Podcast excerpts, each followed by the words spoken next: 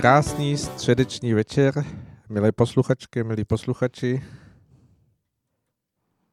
Eh, vítáme vás v pražském vysílání Rádia Bohemia a pokud nás slyšíme, je to známkou toho, že se okolo vás přehnal správným směrem orkán Sabina a všechno odeznělo tak, jak mělo a zřejmě máte připojení na elektřinu i na všechny sítě, které jsou k tomu potřebné a tudíž nás můžete slyšet.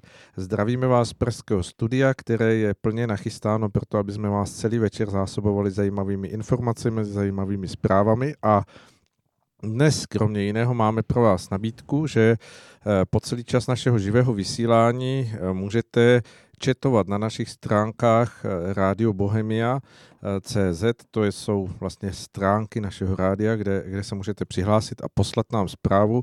A my s našimi hosty, pokud to bude jen možné, budeme reagovat na vaše postřehy, podněty, otázky, takže se budeme těšit, pokud nám napíšete. No a protože je tady proti mně už nachystaný náš eh, velmi milý host Marian Kechliber, kterého zdravím. Dobrý večer. Eh, tak všichni, kdo nás posloucháte, víte, že právě začíná první část eh, našeho středečního pražského vysílání a to je pořád na západní frontě klid. A tentokrát my opravdu budeme v plném slova smyslu vyrážet na západ, protože není možné po tom, co se událo v posledních dnech Eh, na německé politické scéně, zejména v Durinsku, eh, abychom se tomu v našem pořadu a zejména s odborníkem na Německo vzatým Marianem eh, ne, nepodívali na to, co se tam událo a co vlastně z toho může vyplývat nakonec i pro nás jako pro Čechy. Mariane, Durinsko, kde to vůbec je? Durinsko je opravdu v podstatě přesně na západ od nás. Je to taková lesnatá, nepříliš hustě osídlená krajina, má tuším 2 miliony obyvatel je relativně chudá na německé poměry. Ono to tedy platí o celém východním Německu, zvlášť z hlediska na zhromažděného majetku. Lidé z západního Německa, z jeho, z jeho e, tradičně, tradičně lépe založených částí, jako je Bavorsko, jsou podstatně bohatší. No a Durinsko e, se nijak zvlášť neliší ve svých volebních e, preferencích od zbytku východního Německa, kteréžto východní Německo po nějakých pár letech od znovu sjednocení, kdy se zdálo, že se ty vzory spíš zbližují se západním Německem, tak se začalo zase vzdalovat, tak po roce 2000 a má tendenci volit strany, které nejsou v tom cel- západoněmeckém prostoru považovány za salonfähig, jak se říká. No?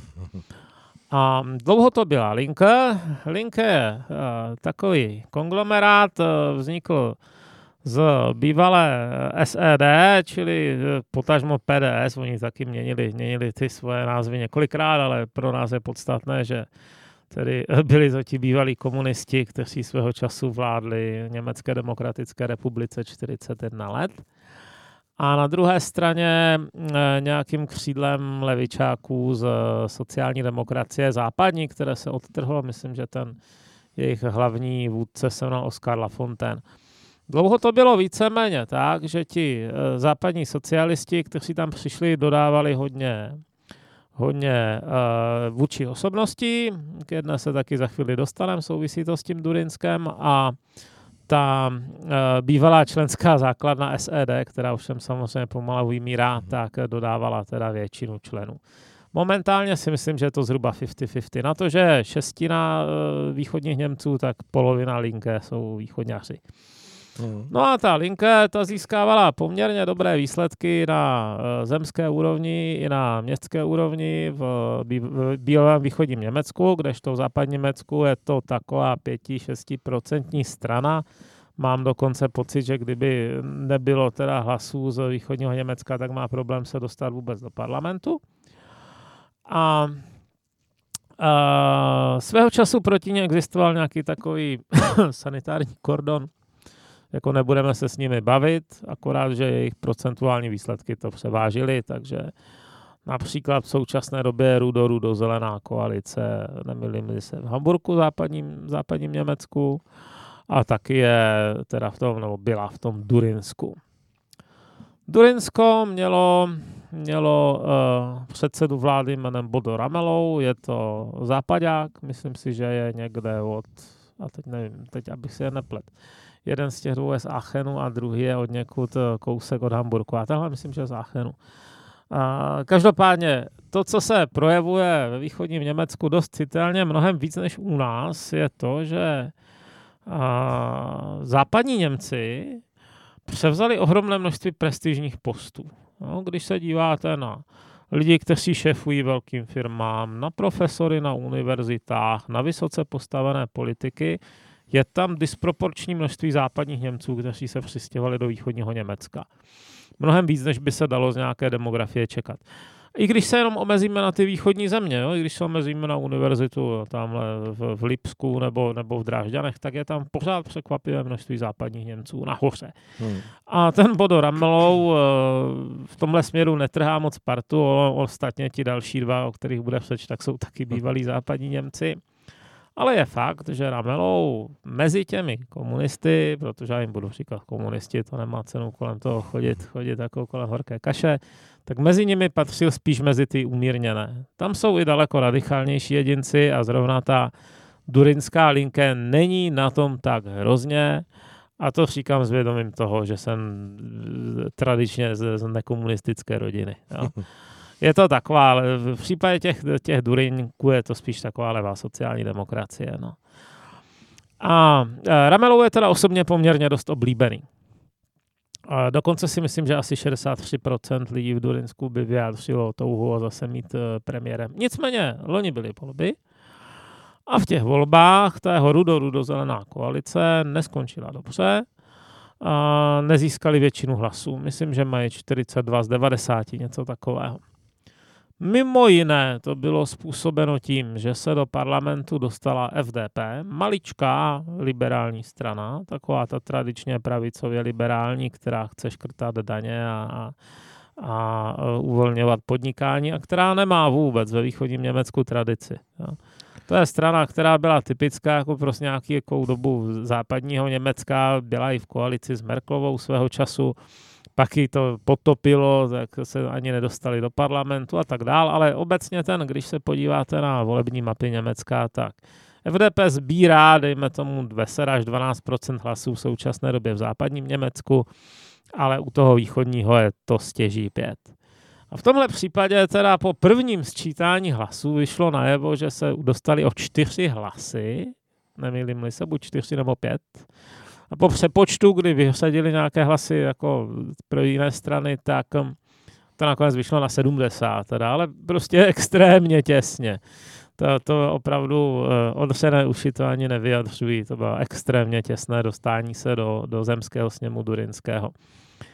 A když se teda budeme podívat, uh, a to druhá věc, která teda přispěla k tomu, že uh, Ramelou si odnes menšinu, bylo veliké posílení AFD. AFD víceméně jede v režimu proti všem, a oni taky jedou všichni proti ní, takže to je takové symetrické. A Durinská AFD patří k těm radikálnějším, jejím šéfem místním je Björn Höcke, to je taky západák, nemilím se. Ano, ten je záchenu, takže, takže ten Ramelou se naopak narodil, to narodil se asi v, v, tom, v tom dolním Sasku. A Hokej je prostě člověk, který si velmi rád pohrává s eh, radikální symbolikou. Ne tak, aby ho zavřeli, ne tak, aby ho ani obžalovali, ale rozhodně je to jeden z těch lidí, který, té AFD, řekněme, komplikuje vyjednávání a mm, svého času, jestli myslím, že ten Petr Bystroň, ten Čech, který reprezentuje bavorskou AFD, nebo reprezentoval a je teď poslancem, v Bundestagu, tak i naznačoval něco ve stylu, že jsou lidi, kteří si myslí, že tam byl nasazen, aby jim nějak pohoršil situaci. No nicméně Heke je relativně schopný politik. Jo, rozhodně tu st- t- není, nevypadá to, že by ho v dohledné době vyměnili.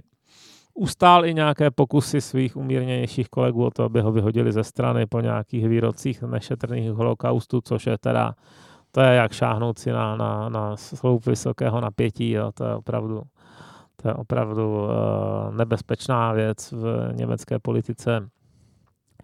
No a co se nestalo? Tak uh, podle Durinské ústavy Jsou tři pokusy na zvolení premiéra. V prvních dvou musí získat absolutní většinu v tom sněmu, což znamenalo 46 hlasů. A ve třetím stačí, když získá největší počet hlasů. Čili když si představíme, že by byli, dejme tomu, tři kandidáti, jeden by získal 40, druhý 30 a třetí 20, tak ten s těmi 40 by vyhrál. A Ramelovo už se těšil na to, že teda, i když má menšinu hlasů, takže tohle to přece jenom zvládne. A nestalo se nic jiného, než že náhle teda vstoupil do, role, do, do uh, soutěže ten uh, kandidát za FDP, za tu nejmenší stranu, která získá nejmenší počet hlasů. Jmenuje se Thomas Kemmerich. A AFD sice nasadila svého člověka, myslím, že se má Kindervater, takový malý, malý starosta, malé obce. On, on byl teda bezpartijní, ale nominovaný za AFD. Ale když se to posčítalo, tak Kindervater měl 0 hlasů, Ramelou 44 a tady tenhle ten, ten Kemerich 45. Takže se stal premiérem naprosto regulérně a řádně a bylo naprosto patrné, že se stal premiérem skrz hlasy AFD. Tak do té doby se dá hovořit, že to všechno probíhá velice standardně, když to budeme popisovat v tom průběžném stavu, ale ta, tato událost vlastně na, najednou rozvířila eh, dění v celém Německu, protože samozřejmě začaly přicházet reakce nejrůznějších politických subjektů i, i nepolitických, eh, angažovaných eh, různých organizací, které začaly vlastně celé to dění a zejména účast AFD, a to si samozřejmě asi rozebereme, popisovat jako něco, že se stalo ve skutečnosti něco nepřípustného. No tak eh, přesně tak se to stalo. Ono tedy, řekněme, jste použil slovo standardně, ono to zase tak standardní nebylo, tenhle ten postup. Za prvé Němci nejsou moc zvyklí na menšinové vlády a v tomhle případě by šlo o menšinového premiéra, který ještě vlastně ani vládu neměl. On ji ani nemá, on je teď premiérem, eh, no, to, to si ještě popíšem. A za druhé, což je taky docela podstatné, eh, opravdu není zvykem, že by předseda vlády byl z nejmenší strany. Většinou je z největší nebo z druhé největší. A v situacích, eh, kdy eh, je to ta situace tak polarizovaná jako teď, by možná bylo nejpřirozenější mít tam nějakého nestraníka. To se nestalo, ten, ten Kemerich je opravdu tamní vedoucí představ FDP, docela známý, známá osobnost a a je možné, že i díky té jeho snaze se ta FDP do toho parlamentu dostala, on, on opravdu byl vidět při té kampani. No, ale že by, že by, že by mu těch 5% plus 70 hlasů, že by mu dávalo nějaký silný mandát na to vládnout Durinsku, to se úplně říct nedá. Hmm. Ale hlavně to působilo dojmem, že ačkoliv ty strany CDU, protože hlasovala pro, pro ně i CDU, či CDU, eh, FDP a AFD, že nechtějí mít dohromady nic společného, zdánlivě, tak působilo to dojmem, že se domluvili. A ono později vyšlo najevo, že i ten Höke psal svého času uh, dopis uh, právě svým kolegům už někdy v listopadu, že v případě, že, že to dopadne dobře, jako, či většinou pro ně, takže pro, pro tu pravici, takže si umí představit, že spolu budou uh, nějakým způsobem vycházet, jo, že, že by je mohl tolerovat. No. Takže to se očividně stalo, že když kandidát AFD neměl ani jeden hlas, tak nejspíš dostali ti, ti poslanci instrukce, pro koho mají hlasovat. Nastala exploze, ano. A, takže všichni se k tomu začali vyjadřovat způsobem typu třetí říše je tady zase. Ona je tady nepříjemná historická reminiscence, protože někdy před těmi 90 lety se nacisti do místní vlády opravdu poprvé dostali v Durinsku. Ale to co, to, co, to, co se, jak se to teď hratí proti AFD, to je přehnané. Jo? Když třeba kancelářka tvrdí, že jejich cílem je zničit demokracii, tak tomu teda nevěřím ani omylem. Já si myslím, že jejich cílem je zničit Merklovou, ale to je přece jenom něco jiného. A každopádně, na toho Kemericha byl teda zahájen soustředěný útok. Já nevím, jak to popsat, ale opravdu rozkopané sršní hnízdo je, je hadr. Ne, že bych ho to někdy viděl, ani to nehodlám zkoušet, ale takhle nějak si to představuju ohromné množství výhrůžek, útoků, posprejovaných baráků po celém Německu, protože ta strana FDP to schytala, tak říkají, v zastoupení na všech možných místech v Hamburgu a, a v severním Poríní a v Berlíně. A demonstrace, šéf, jeho děti dostali ochránku, protože nebylo úplně jisté, jestli můžou jít bezpečně do školy. On má teda šest dětí, tak část z nich už je dospělá, ale nějaký ten mladý syn dostal ochránku. Policie začala hlídat jeho dům před sprejery. Jeho, jeho manželka si stěžuje na to, že přicházelo neznámé osoby s nějakými výkřiky a, a výhruškami a že to bylo prostě, že, že byl činěn mimořádný nátlak. Ještě o půl dne později, ještě ráno se ten Kemerich tvářil, že to nějak zvládne, že, že to sice je těžké a že to zvládne, ale pak teda se to na něj sesypalo všechno. Přijel jeho vlastní předseda Lindner, uh, údajně mu vůbec na něj nevyvíjela tlak Merklová, no tak uh, tom, když někdo potřebuje, zdůrazňuje potřebu uh, říct, že se tak nestalo, tak jako já, moje přirozená můj přirozený instinkt je, že se tak asi stalo. A Merklová samotná, která byla na návštěvě v Jižní Africe, tak se vyjádřila, že je to extrémně nepřijatelné a, a že, že výsledky této volby musí být vzaty zpět. A v podstatě v této situaci se ten Kemerich rozhodl, že složí funkci, což teda on udělat může, ale to neznamená, že tu funkci hned eh, ztratí, protože podle, právě podle Durinské ústavy v zásadě se země bez premiéra může ucitnout tak možná jeho úmrtím, ale nikoli v tím, že odstoupí. On pak vykonává tu funkci jako, jako Geschäftsführende se tomu říká, čili jakoby ten, ten v nějakém přechodné fázi eh, až do doby, než je zvolen premiér nový. A to je aktuální stav, čili Durinsko nemá, nemá uh, premiér, no, má premiéra bez vlády, nemá reálně vládu, nemůže mít rozpočet a takovéhle věci a e, teď se tedy e, i na celostátní úrovni řeší, co bude dál. A největší dopad to podle mého názoru nemělo ani na FDP, ani na AFD, ale mělo to na CDU a o tom bychom si mohli povědět něco za chvilku. Dobře, pustíme si písničku.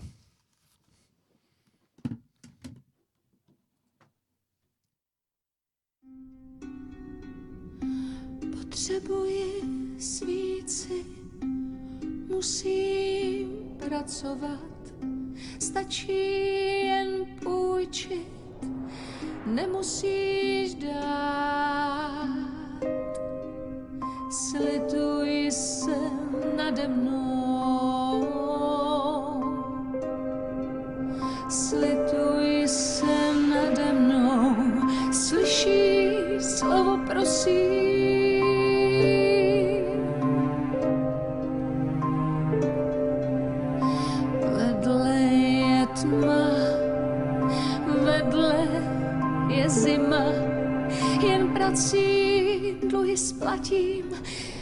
schoří, taky vrátím.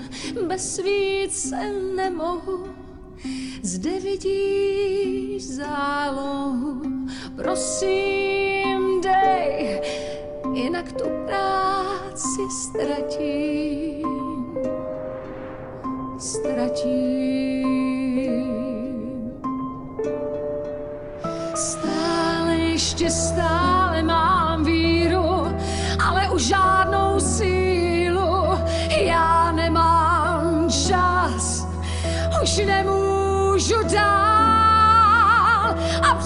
Musím psát, musím pracovat, musím psát, nemusíš dát, stačí půjčit slitování strpení, jinak se pro Bůh můj život v peklo promění.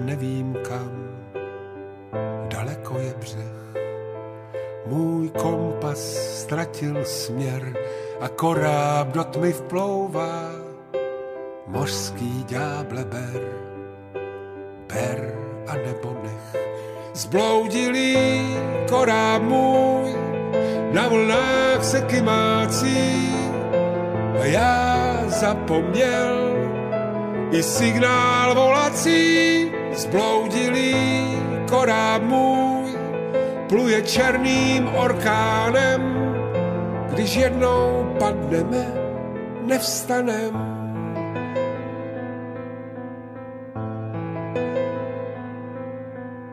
Hřebeny mořských vln jsou tvoje plavé vlasy, když jsem se lásko byl jako skaramůž.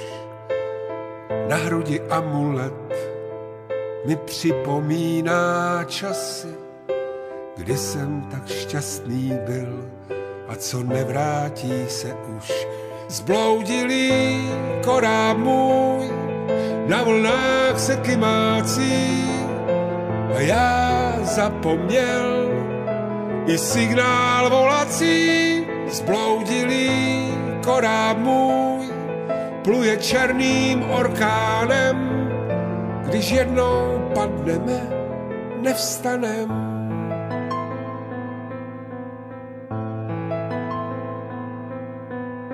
za černým obzorem, jehož konce nedohlédnu, je moje nová zem, můj azyl po boji. Koráb vratký je, on přijdí, míří ke dnu, jenom ten přežije, kdo se smrti nebojí. Zbloudilý koráb můj, na vlnách se kymácí. A já zapomněl i signál volací. Zbloudilý koráb můj pluje černým orkánem, když jednou padneme, nevstanem.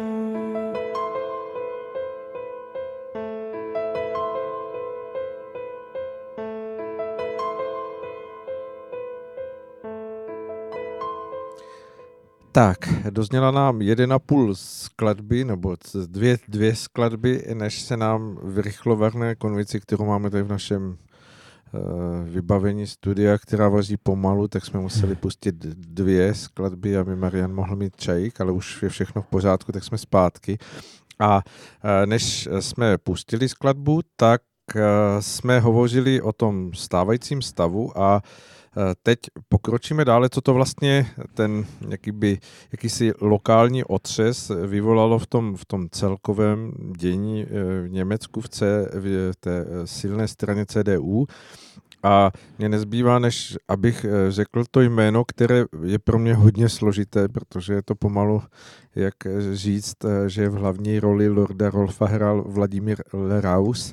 A to je jméno Annegret Krampové, Karen Bauerové, eh, dámy, která možná eh, se snažila v té věci zřídit jakýsi ordnung eh, na příkaz paní Merkelové, ale zdá se, že se to vymklo z rukou. Co, co s tím, Mariane? No, ona to, ono se jí to vymklo z rukou už dávno. Uh, Annegret Kramp-Karrenbauer má opravdu složité jméno, i na Němce je to složité jméno, takže používají zkrátku AKK, která nemá moc daleko k AK. Ale uh, stalo se to, že před rokem a čtvrt prohrála CDU, nebo udělala špatný výsledek CDU v Hesensku a po několika takových špatných eh, výsledcích už tedy podle všeho v zákulisí přinutili různé špičky eh, Merklovou, aby začala nějakým způsobem připravovat svého nástupce. A stalo se to, tedy na konci roku 18, že Merklová si ponechala kancléřskou roli, ale odstoupila z role předsedkyně CDU a nastal tedy souboj o to, kdo to bude, což nebyl úplně triviální souboj, ono to na rozdíl od dřívějších let bylo více kandidátů. Jinak teda zrovna CDU má takový sklon k tomu mm, potvrzovat jednoho jediného kandidáta. Bez protikandidátu já mám pocit, ale teď, teď, teď, teď teda nemůžu na to přísahat, že naposled, kdy před rokem 18, kdy se někdo ucházeli dva a více lidí, že to bylo asi v roce 1971. Jo, strašně dávno. No tak tentokrát tedy skutečně následovalo něco jako předvolební kampaň uvnitř té strany. A e, vykrystalizovalo se několik teda kandidátů, z nich teda dva byli zřetelně nejsilnější a to byla právě ta Annegret Kramp-Karrenbauer, což byla, byla tehdy sárská předsedkyně vlády. A tam měla očividně nějakou tichou podporu Merklové. A proti ní stál eh, jako hlavní kan, protikandidát Friedrich Merz, to je, to je takový milionář z, z, z Sauerland, je to je, je z severního Poríní a to je člověk, který má s Merklovou špatné zkušenosti. On byl svého času docela důležitý a Merklova ho nějakým způsobem odsunula už asi před 12 lety, hrozně dávno. A On jí to nezapomněl, on je daleko víc napravo než Merklová, tím nechci říct, že by, že by druhý den si padal do, do náruče z AFD, to asi ne, ale, ale uh, rozhodně to, že v současné době si říká CDU die Mitte, neboli střed a že vlastně nemá žádnou ideologickou uh, ideologický základ nebo charakter, to tomu očividně vadí, chtěl by to nejspíš vrátit někam do kolových dob. No a zvolilo se, nevolilo se to tedy primárkami, na rozdíl třeba od SPD, která, která ty primárky měla dopadly teď teda dost zvláštně, ale to, to je jiná. Tak CDU neuplatnila primárky a volilo se na sjezdu, kde bylo tisíc delegátů a ta Annegret Kramp to vyhrála nějakým takovým brexitovým poměrem asi 52% ku 48, čili vyhrála. Mimo jiné podle všeho díky nějaké na poslední chvíli sjednané podpoře toho mladého křídla Junge Union. Taky v zápětí byl uh, její šéf uh, povýšen na tajemníka strany. To bylo takové očividné, očividné střídání. Ale uh, zkrátka vyhrála to a od té chvíle je předsedkyní. Tím nastala v té straně dvojkolejnost, taková dost nepřirozená. Na jedné straně tedy ta AKK, z nejmenšího pomalu státu, no, z, z, z velmi malého milionového Sárska, které ani kulturně moc nezapadá do Německa, je silně ovlivněno Francií. A na druhé straně Merklová, která se na té vrcholné politice pohybuje desítky let a má tam očividně svoje lidi, svůj vliv, svoji síť, v zásadě se proti ní nedá nic dělat. A nasledujících tedy 13-14 měsíců se AKK nějakým způsobem snažila o to dělat předsedkyni, ale bylo vidět, že to nejde.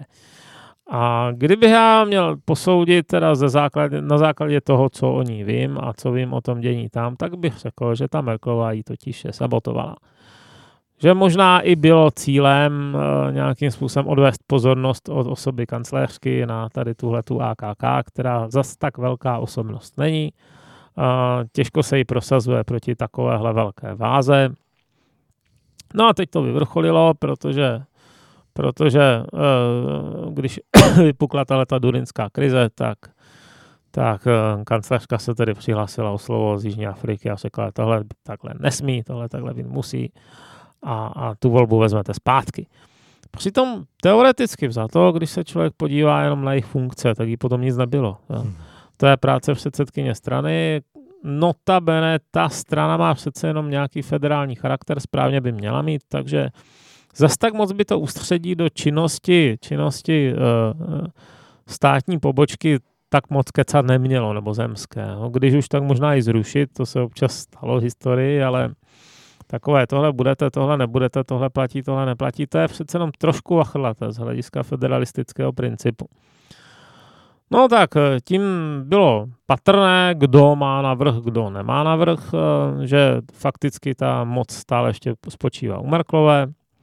No a ta Annegret Kramp-Karrenbauer, která byla loni, teda zase, zase potvrzená v roli předsedkyně i po takovém emotivním projevu, že teda jako buď mi důvěřujete, nebo mi nedůvěřujete, pokud ne, tak mě vyhoďte, mm-hmm. tak, tak se rozhodla, že tohle už je na ní přes příliš a vzdala se té funkce. Ovšem s tím, že uh, skutečně teda fyzicky odejde nebo odejde z té funkce v momentě, kdy bude její nástupce zvolen. Tím nastává docela zajímavá situace, protože zase se tady hlásí nějací kandidáti. Je otázka, jestli si tam Merkelová prosadí toho svého. Proti ní stojí zase ten Merc, který by vůči ní asi milosrdný nebyl, ale otázka je, kdo by v té následné partajní válce vyhrál. Navíc eh, regulární sjezd má být někdy listopad, prosinec, možná až prosinec, čili odsud za dlouho. A tak dlouho ta strana nemůže v té nejistotě být, když, když volby jsou asi za 18-19 měsíců. Musí si toho šéfa zvolit dřív, ale aby toho nebylo málo, tak v druhé půlce roku mají Němci předsednictví, že, e, Evropské unie. A teď nechtějí působit nestabilně, no tak v této situaci stejně nestabilně působí, ale oni jsou posedlí tady těmihle, jako aby jejich politika vypadá nudně a předvídatelně, takže, takže to je očividně trápí. Uh, jak bude tedy vypadat CDU zevnitř. No a samozřejmě bokem jsou takové ty otázky, co se stane s tím Durinskem nešťastným. Hmm. Tam ta CDU utrpěla docela ztráty. Uh, po tomhletom hlasování někteří členové to nebyli schopni strávit, tak odešli.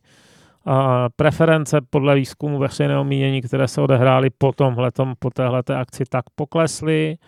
Um, samotný šéf Michael Moring, uh, který tedy dovedl tu stranu nějakým 21%, tak v zásadě řekl, že už na to nemá nervy, odchází. Pokud vím, tak není nikdo, kdo by ho nahradil. Zkrátka, ta, všechny, ty, všechny ty vnitřní rozpory, způsobené tím, že v tom východním Německu je ta AFD velmi silná, že už je to taková Volkspartei, že ona není na celostátní úrovni Volkspartei. Jo? To Volkspartei je taková, která má docela širokou podporu mezi různými vrstvami veřejnosti a to tradičně bývaly ta CDU a, SPD a pomaličku jim to ubývá, mají spíš tu podporu mezi důchodci. No ale v, v východním Německu ta AFD tuhle pozici má, ta má reálně přes 20%, v některých regionech ke 30%, tady třeba zrovna v Krušných horách.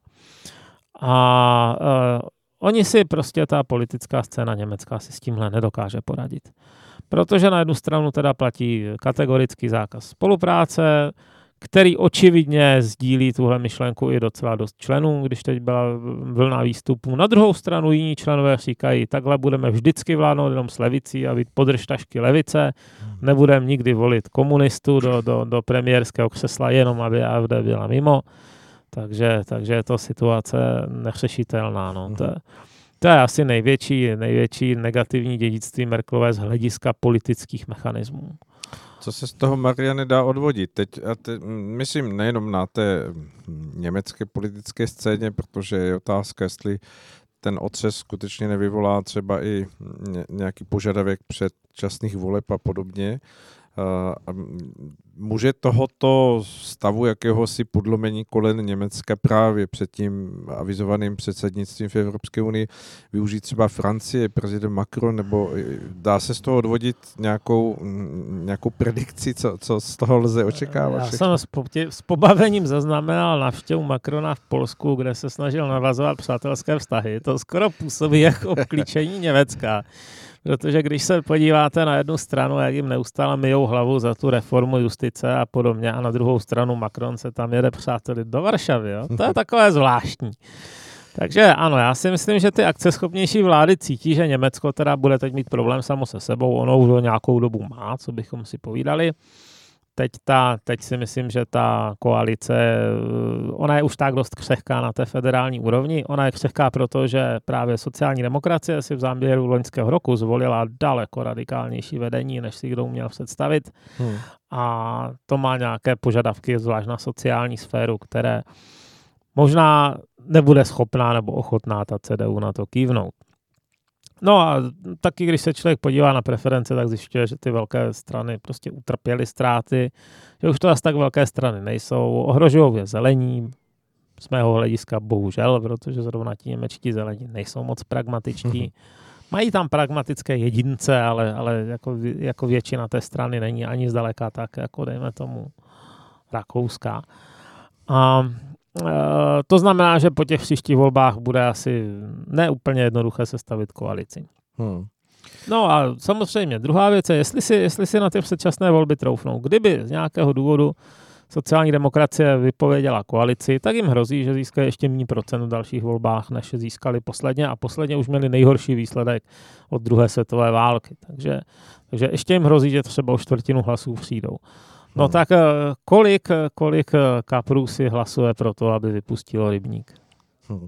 Jak se díváte na otázku eh, bavorské CSU, jak, jak to pozoruje, protože mm, přizná se, že, že jsem nečetl někde nějaký výrazný postoj této strany, nebo vy ano? Tak oni si uvědomují, že na rozdíl od CDU jsou relativně konzistentní a funkční. Oni nemají tady tenhle ten fatální problém, aspoň ne v Bavorsku, zatím tam můžou vládnout s těmi, s těmi Freie Wähler. Je tam koaliční vláda, už si museli odvyknout do toho, že mají absolutní většinu, ale je tam koaliční vláda. V tom Bavorsku mají stále ještě dost silnou pozici, zvlášť na bavorském venkově, ne už tolik v Míchově nebo ve Frankách, ale na tom bavorském venkově, jo. A uh, uvědomují si, že už jenom to, že nejsou teda rozhádaný vnitřně a neslyší, kdo bude premiér, kde bude premiér a kdo bude předseda, takže je určitá síla. Na druhou stranu, uh, ultimativní věc, o kterou by se mohli snažit, ale nejspíš se oni snažit nebudou, je právě uh, kandidatura na kancléře. Oni tvoří uh, jednu frakci, CDU a CSU, hlasují v praxi skoro vždycky uh, společně. společně. A to znamená, že by mohli v zásadě stavět do celoněmeckých voleb i, um, no, že staví i společného kandidáta na kancléře. A, ale pokaždé, když to zkusil Bavorák, tak pohovřeli. To je přece jenom trošku jiná kultura. Bavoráci se od severních Němců docela liší, uh, nejenom, nejenom náboženstvím, ale i přístupem ke světu. A je dost pravděpodobné, že kdyby zrovna ten Markus Zöder, který je tam teď největším, největším bosem a nejživějším a nejaktivnějším, že kdyby nastoupil do celoněmecké volby, takže taky nedopadne dobře. Na druhou stranu, eh, kdyby to vyhrál třeba Friedrich Merz, tak, tak je těžké říct, jestli by dopadl líp. Přece jenom on je takový docela, no, on je sice teda bojovný, to je pravda. Na druhou stranu, uh, je to člověk zjevně bohatý a zvlášť těch středolevě e, naladěných částech Německa nebude, kdo ví, jak oblíben už jenom proto. Hmm. No, to přece jenom není Amerika, aby miliardář e, jako Trump působil kladně už jenom tím, že je miliardář. No? Nebo Bloomberg teď, teď v demokratické. No, tam se za chvilku dostaneme, že? Za chvilinku skočíme přes Atlantik, ale ještě uh, mám otázku, jak třeba tuto otáz, mm, te, tuto situaci eh, číst třeba i z pohledu toho, že právě před pár dny proběhl Brexit eh, a vlastně eh, nastal ten precedens toho, že se mm, vlastně stalo to nemyslitelné ještě před pár lety, že, že z Evropské unie vystoupil poměrně silný člen. Jak, jak v tomto kontextu číst třeba právě tu situaci v Německu? Je to ještě větší oslabení nebo eh, nemůže to na, nakonec být jakési otřesení, které proběhne celoevropskou nějakou politickou to si myslím, scénou? To si myslím, že budeme teď vyhodnocovat nejbližších deset let. Ne díl. A byla to zvláštní, že, ten okamžik, kdy sundávali tu vlajku. Každopádně, uh, o jednoho velkého a bohatého člena míň, to máte pravdu, zároveň o člena, který má zdaleka nejsilnější armádu v Evropě. Uh, ani ta Francie se jim nedokáže rovnat, na tož teda v námořnictvu, které je mnohem silnější. Britové teď mají dvě docela velké letadlové lodi, ano, 70 tisíc tun brutový tlaku, to je, to, to dřív mývali jenom američani. Uh, další věc je, že se to projeví na politickém charakteru protože Britové byli skoro vždycky zaprvé proti nějakému excesivnímu, excesivním integraci. A teď se můžeme bavit o to, co je to excesivní. Já považuji za excesivní integraci i společnou měnu, ale to mě hold jsem nebyl ve většině. A zároveň měli spíš sklon nějakým způsobem hájit eh, tržní hospodářství proti takovému tomu francouzskému modelu, dirigistickému zregulovat všecko, napsat na všecko zákony a, a, prohláš, a vyhlášky a, a to všechno nějakým způsobem kontrolovat početným úředním aparátem. A, no tak mám obavy, že ten francouzský vliv teď bude silnější. A francouzský vliv v ekonomice to není dobré. To, to je model, který se nedá modelovat upřímně. Vidíme sami, jaké mají aktuálně problémy. To je jedna věc. Druhá věc, eh, silnější budou ty hlasy těch jižních států, jako je, jako je Španělsko, Itálie a tak dále, což jsou ty státy, které už se těší na to, nebo které jsou natolik zadlužené, že by potřebovali cizí peníze, aby nějakým způsobem dokázali vyžít. A to je to, čemu tě, ti Němci dlouhodobě říkali ne. Tentokrát to tak nemusí dopadnout. Takže to je další věc. Pak, pak si myslím, že je docela podstatná záležitost a to je územní uh, celistvost Velké Británie a jejich držáv, potažmo teda začnali to u Británie, nemusí to u Británie skončit. Protože teď uh, vidíme třeba to, že uh, Skotsko, Skotsko má vládu, která je silně pro unijní, hlasovalo tam 64% lidí pro variantu Remain. V podstatě byli teď vytaženi z té Evropské unie Angličany. Že? Ano. Teď to jsou národy, které se zbožňují tradičně. Tak. to, to se schválně může čtenář přečíst zapomenutých příbězích dva v kategorii v, v, v kapitole Skotsko na rovníku, jak celá tahle ta unie vznikla. Bude překvapen, proč Skotsko nakonec kývlo na společnou vládu s, s Angličany a je to, je to už dávno, 1707. No tak, eh, Skotsko neustále flirtuje s myšlenkou, že by se odtrhlo a že by vystoupilo z té Británie a bohužel teda ti eh, evropští představitelé jako Barnier a Tusk se zdá, že to podporují, že to nějakým způsobem pošťouchávají, čili ohrožují teritoriální integritu svého souseda. To už je trošku proti tomu, že, že ta Evropská unie se tak považuje za tu sílu míru a podobně, že? Druhá věc je Gibraltar, který je zhruba stejně dlouho v eh, součásti Británie nebo součásti britské říše jako Skotsko. Eh, obsadili ho v roce 1704, v roce 1713 eh, mírovou smlouvou ho teda dostali na věčnost takzvaně od Španělů a ti Španělé se neustále snaží ho získat zpátky. Dokonce se o to snažili obléháním v koncem 18. století. Franco tam pak měl 14 let zavřenou hranici, nebo zavřel hranici, která byla zavřená 14 let. No a teď se zdá, že ta Evropská unie zase má v úmyslu tady podporovat španělské veto vůči Gibraltaru, což je teda od ní poněkud agresivní. Hmm. No a pak máte samozřejmě otázku Severního Irska. Severní Irsko je skoro přesně na půl štípnuté mezi zastánce nezávislosti a její odpůrce.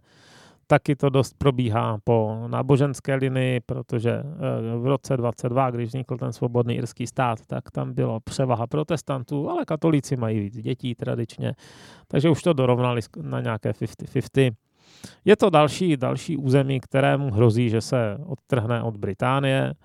A Johnson se určitě tomu snaží něco dělat, mimo jiné teď mluví o možnosti postavit mezi Skotskem a Irskem most.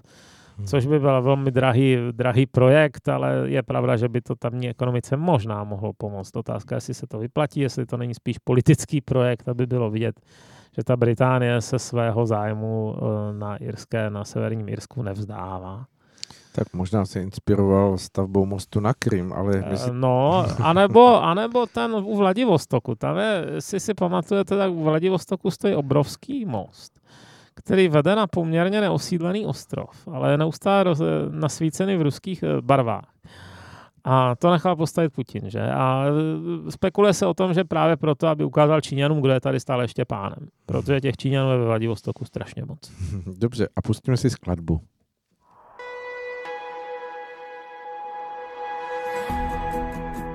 Když ve mně nálada sílí, že všeho mám už vážně dost, městu se vytratím. Rebráky k prasknutí šílí, na mě jízda bez cíle platí. Když se vše kolem vleče, pomalým tempem se šlápnu plyn zdvižené palce vítám, možná, že zastavím. Dávám s Bohem městu ve známém gestu, zbaven tíže vnímám svoji cestu. Zdravím lidi, v kterých stejnou touhu vidím spát. Dávám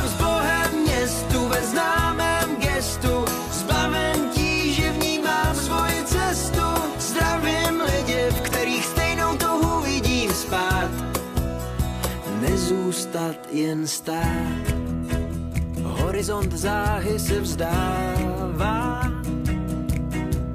hudba prostor naví, k tempu mě pobízí. Můj panelák naposled mává. Betonový oceán mizí. Když se vše kolem vleče, pomalým tempem se šlápnu plyn zdvižené. Palce vítám, možná, že zastavím. Dávám s Bohem městu ve známém gestu, zbaven tíže vnímám svoji cestu. Zdravím lidi, v kterých stejnou touhu vidím spát. Dávám s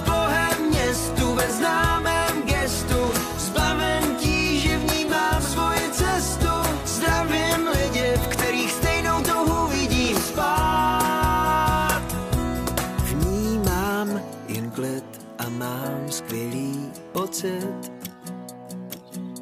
Vnímám jen klid a mám skvělý pocit. Vnímám jen klid a mám skvělý pocit. Vnímám jen klid a mám skvělý pocit. Dávám s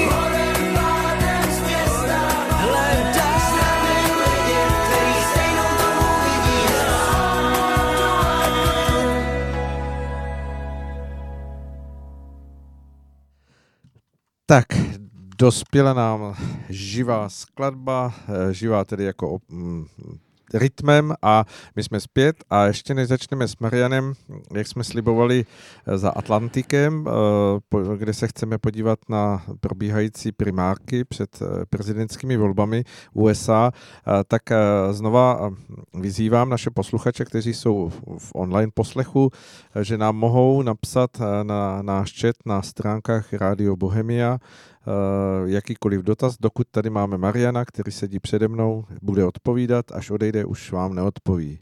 Tak a Mariane, eh, jak to eh, vypadá eh, na tom americkém, na tom americkém, na té americké straně Atlantiku? To, že asi primárky za republikánskou stranu získá s lehkostí Donald Trump, o tom asi není pochyb. A Uh, zajímavější uh, situace je na té druhé straně, vlastně Hmm. na té demokratické straně, kde těch uchazečů je vícero a kde je to tak trochu v takovém dostihovém uh, proměňování těch koní, protože ty, co vypadali jako jasní favorité, tak se malinko propadají do toho, Mhm. do toho středu a naopak se tam na čele objevily jména, která, objevila se tam jména, která jsou zajímavá, nebo zajímavá tím, že překvapily. Pojďme se podívat na to, jak to vůbec po eh, těch primárkách, které teď proběhly v New Hampshire, eh, vypadá. Tak, eh, ano. Jak demokratická, tak republikánská strana si vybírají svoje kandidáty za pomoci primárek. A jelikož republikáni drží křeslo, křeslo prezidenta, myslím, že se v historii, možná se nestalo nikdy za dějiny Spojených států, že by stávající prezident, který obhajuje křeslo, takže by měl vážného protikandidáta, který nejblíž si myslím, že tomu bylo právě, když Ross Perot se rozhodl kandidovat nakonec jako nezávislý, když nezískal tu podporu. To bylo 93? Hmm. 93. Uh, tehdy to rozštíplo ten pravicový uh, volební blok a s prezidentem se stal Bill Clinton v celku neočekávaně, protože George H.W. Bush měl na své straně teda tu výhodu, že, že je aktuálním obyvatelem Bílého domu a stejně to teda proti Perotovi, který získal asi 11%, nedokázal proměnit Hmm. tuhle výhodu. Nicméně ano, Trumpa nikdo nahrazovat nebude. Uh, svého času tam byl, eh, byla taková ta skupina, kterým se říká Never Trumpers, ti, kdo nikdy nechtěli Trumpa v republikánské straně, ale ti víceméně zanikli. Uh, myslím, že snad jich bylo John French nebo někdo takový, ale strašně málo jich zbylo. Zkrátka, Trump si drží svoji voličskou základnu, očividně má, ty, má ty, tu uh, míru schválení mezi 40-50% podle toho, co se děje. Uh, začali, začal získávat nějaké hlasy mezi Černochy, protože ekonomika je silná.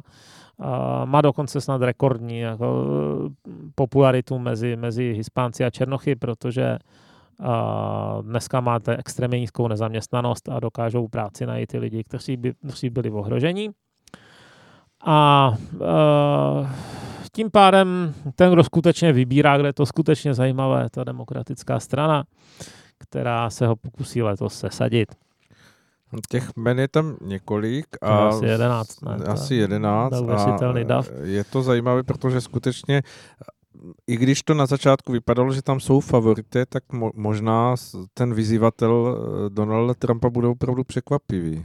Víte co, ono se před pár měsíci vyšel na Atlantiku článek, eh, který říkal, nepleťte si Twitter s reálným světem a víceméně byl směřován na ty demokraty, kteří se jednoznačně ucházeli takovou korbinovskou cestou, kdy kdy teda potlesk v sociálních médiích, kde vládnou takoví ti aktivisti, kteří napíšou 10-20 tweetů denně nebo 100, tak je jedna věc a druhá věc je proměňovat to nějakým způsobem v reálné hlasy. Jo.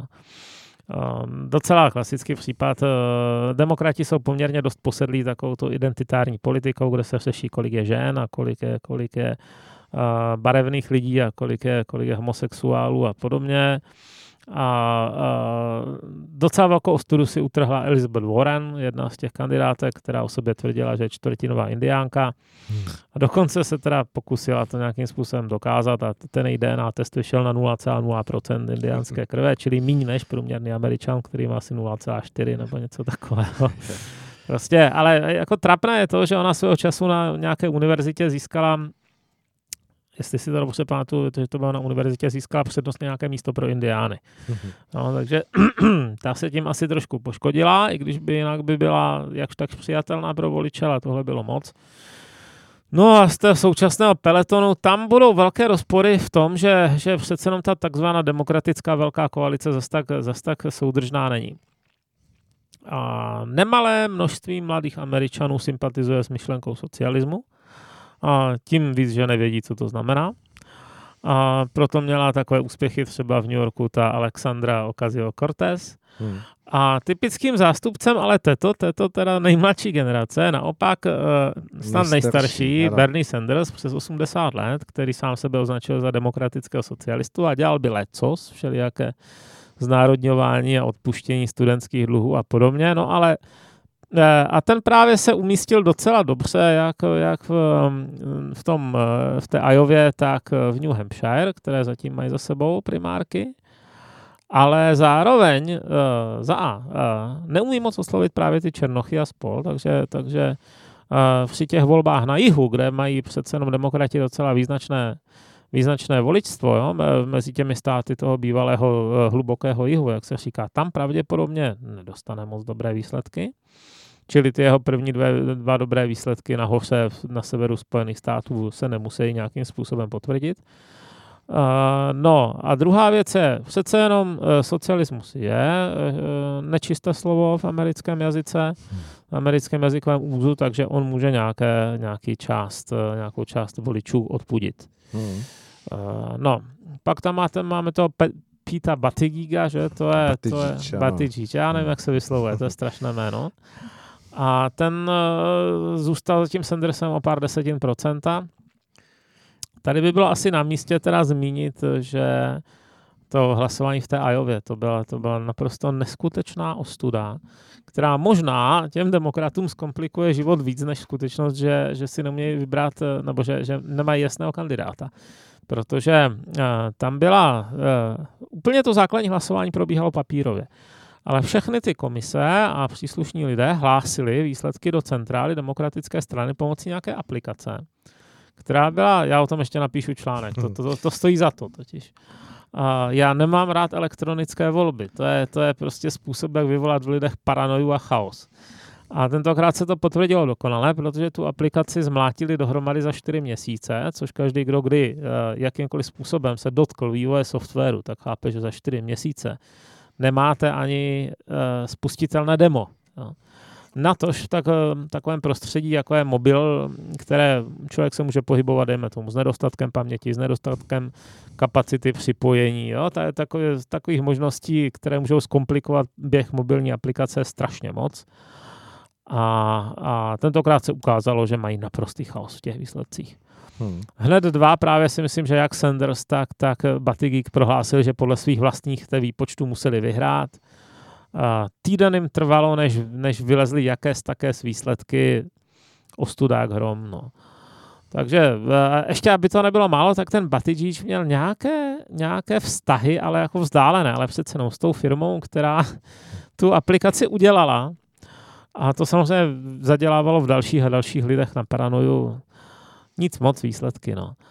Takže doufám, že se vrátí teda k tomu papíru a telefonu úplně klasicky a nebudou, nebudou to s, tou, s těmi aplikacemi přehánět. Mimochodem zrovna dneska jsem četl, že z nějaké jiné aplikace tohoto typu utekla data všech izraelských voličů čerstvě. No, skoro 6 milionů lidí. Takže.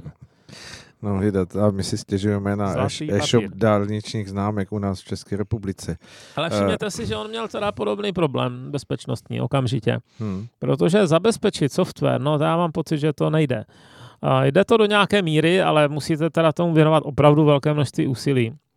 Protože uh, to je ten rozdíl, kterému já říkám. Aby dělal, co měl, to je ještě relativně snadné. Aby nedělal, co neměl to je ta katastrofa. Tam, tam se skrývají všechny ty bezpečnostní problémy, které pak skončí skončí únikem dat milionů uživatelů a finančními škodami a kde si čím si. Uh, Marian, Bernie Sanders Peter Buttigieg, eh, Joe Biden, eh, Michael Bloomberg, eh, Elizabeth Warrenová, to jsou taková jména, která skutečně se teď asi budou hodně prolínat a zmiňovat. Samozřejmě jsem se nezmínil ty další, těch zhruba 11 men, ale hm, koho byste typl vy, nebo dá se už v tuhle chvíli typovat někdo? Na, na to si opravdu netroufám odhadnout. Protože Biden, nejstarší, jeden z nejstarších, má sice dobré postavení na hlubokém jihu, na druhou stranu má za sebou nějaké osahávání dám, ne jedno, ne tím proslulý desítky let. Zase to miliarda. A ještě, ještě navíc teda má problém s tím, že jeho syn se nějakým způsobem angažoval dost nečistým na té Ukrajině a když teď byl ten impeachment, který nedopad, tak při tom vyšetřování se o tom dost mluvilo, o tom o roli Huntera Bidena. Hmm. A pak máte toho Sandersa, který má očividnou podporu mládeže, ale je od ní 60 let vzdálen a, a nedokáže získat podporu, řekněme, umírněných voličů. A vy měl, tuším, před třemi měsíci infarkt údajně. Měl, no. Hmm. Takže Trump je aspoň zdravý, no. Oni jsou oba staří, ale Trump je očividně teda fyzicky, uh, fyzicky na tom lépe, no. No a pak máte, pak máte teda toho Batidžíže, který zatím mě není úplně jasné, co dokáže, co nedokáže. Je z Texasu, což by mu mohlo pomoct. Texas je docela významný stát hlediska volitelů a není zas tak konzervativní, jak se říká. Poslední volby to dopadlo asi 54 ku 46, takže eh, teoreticky by ho mohl získat na svoji stranu. Ale taky, pokud vím, nemá moc dobrou pozici právě na tom hlubokém jihu jinak. Jo. Takže... Hmm.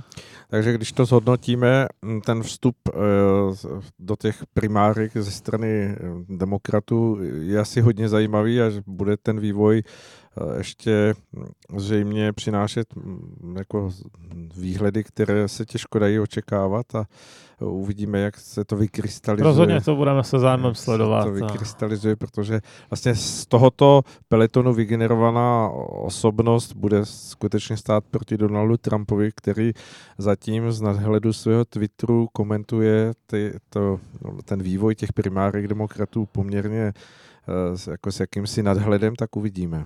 Ten Twitter není tak rozhodující. On ho používá jako, jako jako uh, kanál hromadného ničení, ale, ale skutečně rozhodující parametr si myslím, že jak dobře či špatně se bude dařit nejbližším půlroce americké ekonomice. Dobře, Mariane, dospěli jsme do samého závěru, měli jsme tady ještě témata jako třeba COVID-19, ale nevím, jestli nám už na to zbývá čas. Hmm, už příště, to necháme na příště. příště protože... Já už se těším na večeři. Dobře, tak nebudeme Mariana tady trápit, protože on hm, prochází eh, poměrně dlouhým dvoudenním půstem, takže eh, jakékoliv vyslovení jména nebo pojmu, které souvisí s jídlem, tak ho tady dráží. Aha, tak... Není to tak hrozné, ale v zásadě máte pravdu. Dobře, a také musíme uvolnit místo našim následovníkům, kteří eh, vlastně hned po skladbě zasednou k tady eh, k mikrofonu a kteří budou pokračovat v našem vysílání. Takže já teď poděkuji Marianovi. Mariane, moc děkuji, že jste přišel. Mějte se a naschledanou. Budeme se těšit za 14 dní. A e, já, e, e, jak jsem už naznačil, po písničce předám mm, mikrofon mm, mému kolegovi Stanislavu Rudolskému, který vás přivítá s velmi zajímavým hostem, panem Jiřím Millerem, který bude spovídat ve svém pořadu na Vinici páně se Stanislavem Rudolským a myslím si, že to bude hodně zajímavé povídání, takže vydržte u vašich sdělovacích prostředků, které posloucháte a určitě to bude zajímavé. No a my se společně uslyšíme ještě uh, další hodinu, protože bude pokračovat pořad mezi řádky a bude hostem Jaroslav Kuchař a Jarek Hauser, takže i to bude velmi zajímavé. Vydržte, bude to stát za to.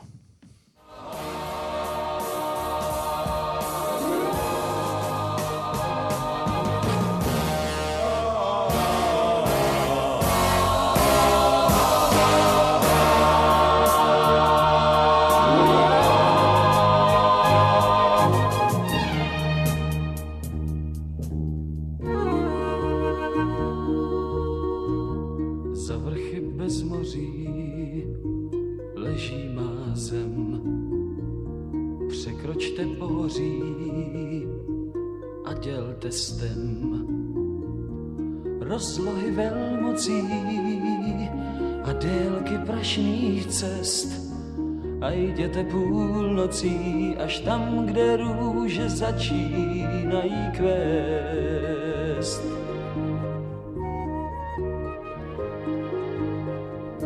Za vrchy bez moří leží ta zem, svět o ní hovoří v dobrém i zlém, tam zvony vyzvání a v očích plane zář. Když loď se naklání, tak lidé, lidé najdou svojí tvář.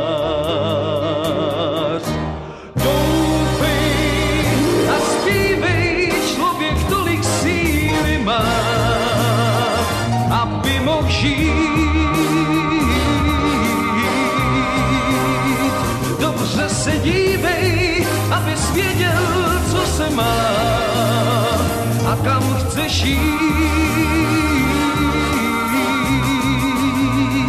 To je tvá zem, to je tvůj chléb. Člověče zpívej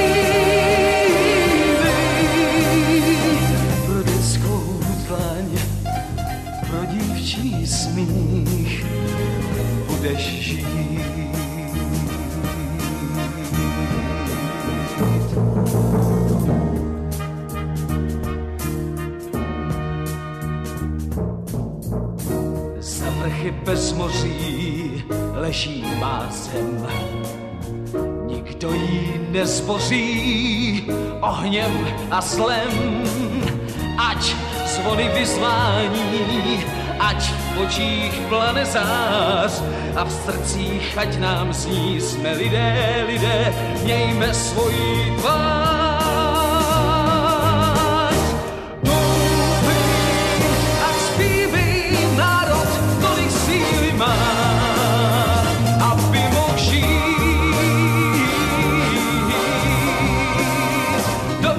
Se dívej, aby věděl, co se má a kam chceš jít.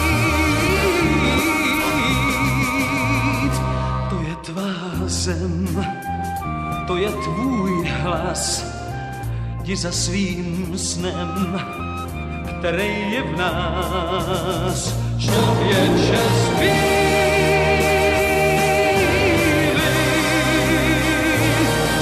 se dívá, pravda bývá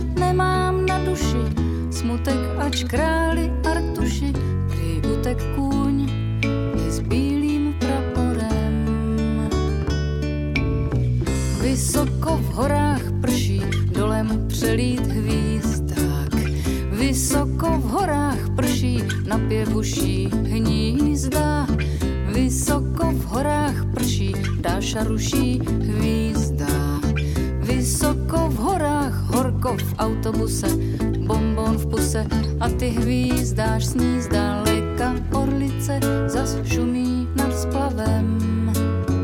Odpusť mi, modlím se, ať všechno přestanem. Odpusť, ať nemám nikdy strach, kež dýchám na zobáčcích vach. Odpusť, orlice zas šumí nad splavem. Vysoko v horách prší voda na tři couly. Vysoko v horách prší, Dáša už se choulí. Vysoko v horách prší, na kalhotách bouly. Vysoko v horách, horko v autobuse, sucho v puse. Co si počneš, sní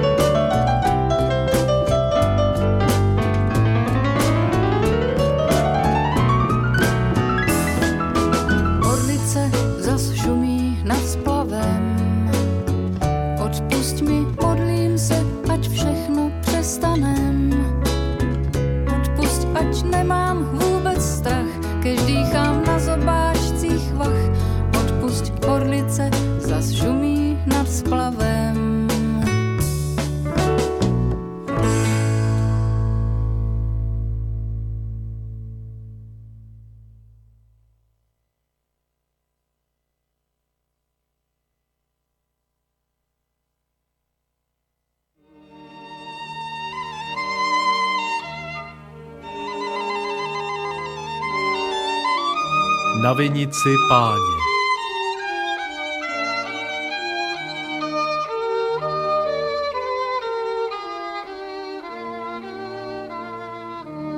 Kde domov můj, kde domov Dobrý večer, vážení posluchači. Vítáme vás z našeho krásného pražského studia Rádia Bohemia a já vás vítám při sledování pořadu na Vinici páně. Mé jméno je Stanislav Rudolfský a budu se snažit v této krátké hodince vemluvit ve vaší přízeň. A ptáte se, jak to chci do- dosáhnout? No, velmi jednoduše. Mám vedle sebe velmi milého, příjemného hosta, pana doktora Jiřího Millera. Dobrý večer. Dobrý večer, dobrý večer vám všem. Je to můj dlouholetý známý, protože oba pocházíme z Jaroměře a věřte, nevěřte, známe se už od samého dětství, kdy jsme spolu prováděli různé chlapecké hry, pak jsme spolu i sportovali, pak jsme spolu na gymnáziu studovali, pak nás život rozdělil do všech možných světových stran a kruh se pomalinku uzavírá, nám už je trošinku víc než 60. Myslíme si o sobě, že už jsme získali nějaká zrnka moudrosti. A rádi bychom se podělili, nebo v tomto případě pan Jiří Miller by se s vámi rád podělil o to, co všechno mohl prožít. Pane doktore, maturoval jste na Jaroměřském gymnáziu v roce 78. V témže roce jste nastoupil do Olomouce na učitelské studium Pedagogická fakulta odbor tělesná výchova a Přírodovědecká fakulta, Přírodovědecká fakulta mm-hmm. obor biologie. A velice krásná kombinace. A co ve vás nechalo větší otisk? Ta tělesná výchova nebo studium biologie? Tak já jsem byl asi trochu jiný student než většina mých kolegů, protože eh, na tělocvik vždycky chodili ti, co eh, chtěli dělat tělocvik. A já jsem chtěl dělat obojí. A protože už jsem k té biologii eh, měl vztah od dětství, dodnes bych mohl některé naše posluchačky pozvat na sbírku motýlů, když to asi není zrovna aktuální. Eh, mám sbírku polodrahokamů, kroužkoval jsem ptáky a tak dál. A eh, jste říkal, že se ten kruh vrací a já zase na ta trošku dospělejší nebo zkušenější starší kolena se k ty přírodě vracím víc a víc. Teď chci spíš trošku pomáhat Eh, aby, aby ty generace, možná nás i poslouchají, nebo ty mladší generace, eh, měly ještě do budoucna kde žít. Takže mě poznamenalo obojí a vracím se k ty přírodě eh, i po ty stránce fyzické, takže hory, voda, divoká voda, mořská voda a podobně. A divoká voda, to jsme byli za mládí, teď už přeci jenom jsme taková voda klidnější a rozumnější. Vy jste sebou přinesl i zajímavé materiály k tomu tématu hlavnímu, to se dostaneme, ale přinesl se s tebou, sebou i sbírku kamenů. Vás kameny nějakým způsobem zajímají? Kameny, eh, tak i neživá příroda je svým způsobem eh, živá, nebo rozhodně byla živá, má, má svoje hluboké duševno-duchovno, ale eh, tyto kameny souvisí už s tou expedicí Monoxylon, to už souvisí eh, s vlastně tím, co jsme prožívali na druhé i na ty třetí expedici, která byla v loňském roce. Takže kámen je trošku něco jako e, základ, po čem chodíme a teď můžeme o tom mluvit strašně dlouho. Aha, tak přece jenom se to vztahuje k tomu hlavnímu tématu, ale než se k němu dostaneme, e, vím o vás, že jste deset let po absolvování e, Filozofické fakulty nebo Přírodovědecké fakulty v Olomouci se věnoval studiu a učil jste nejdříve v Novém městě, pak v Jaroměři, pak v Hradci Králové. Které to působiště se vám nejvíc zamlouvalo?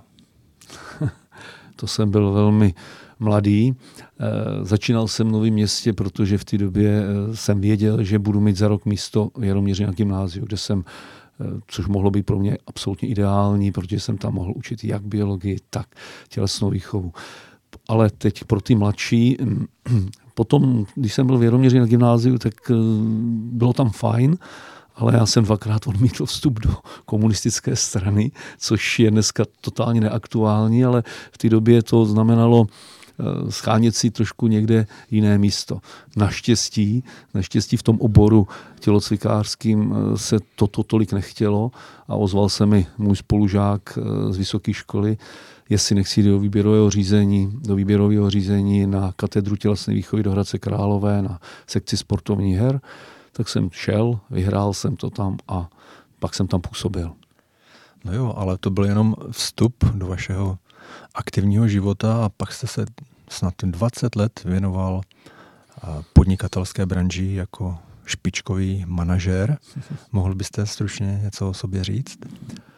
No, eh, když jsem se rozhodl asi nějakých 33, 34 založit rodinu a vysokoškolský plat byl 5000 hrubého, tak, jsem, tak to asi nešlo dohromady.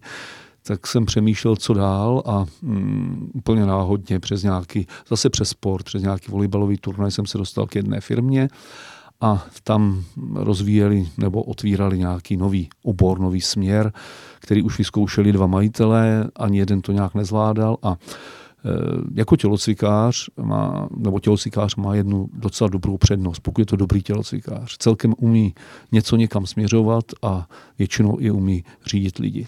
Takže já jsem přišel do firmy, která zkoušela jít do oboru nějakých substrátů, hnojiv a podobně. V té době, a teď řeknu jenom několik čísel, dělala nějaký obrat 7 milionů.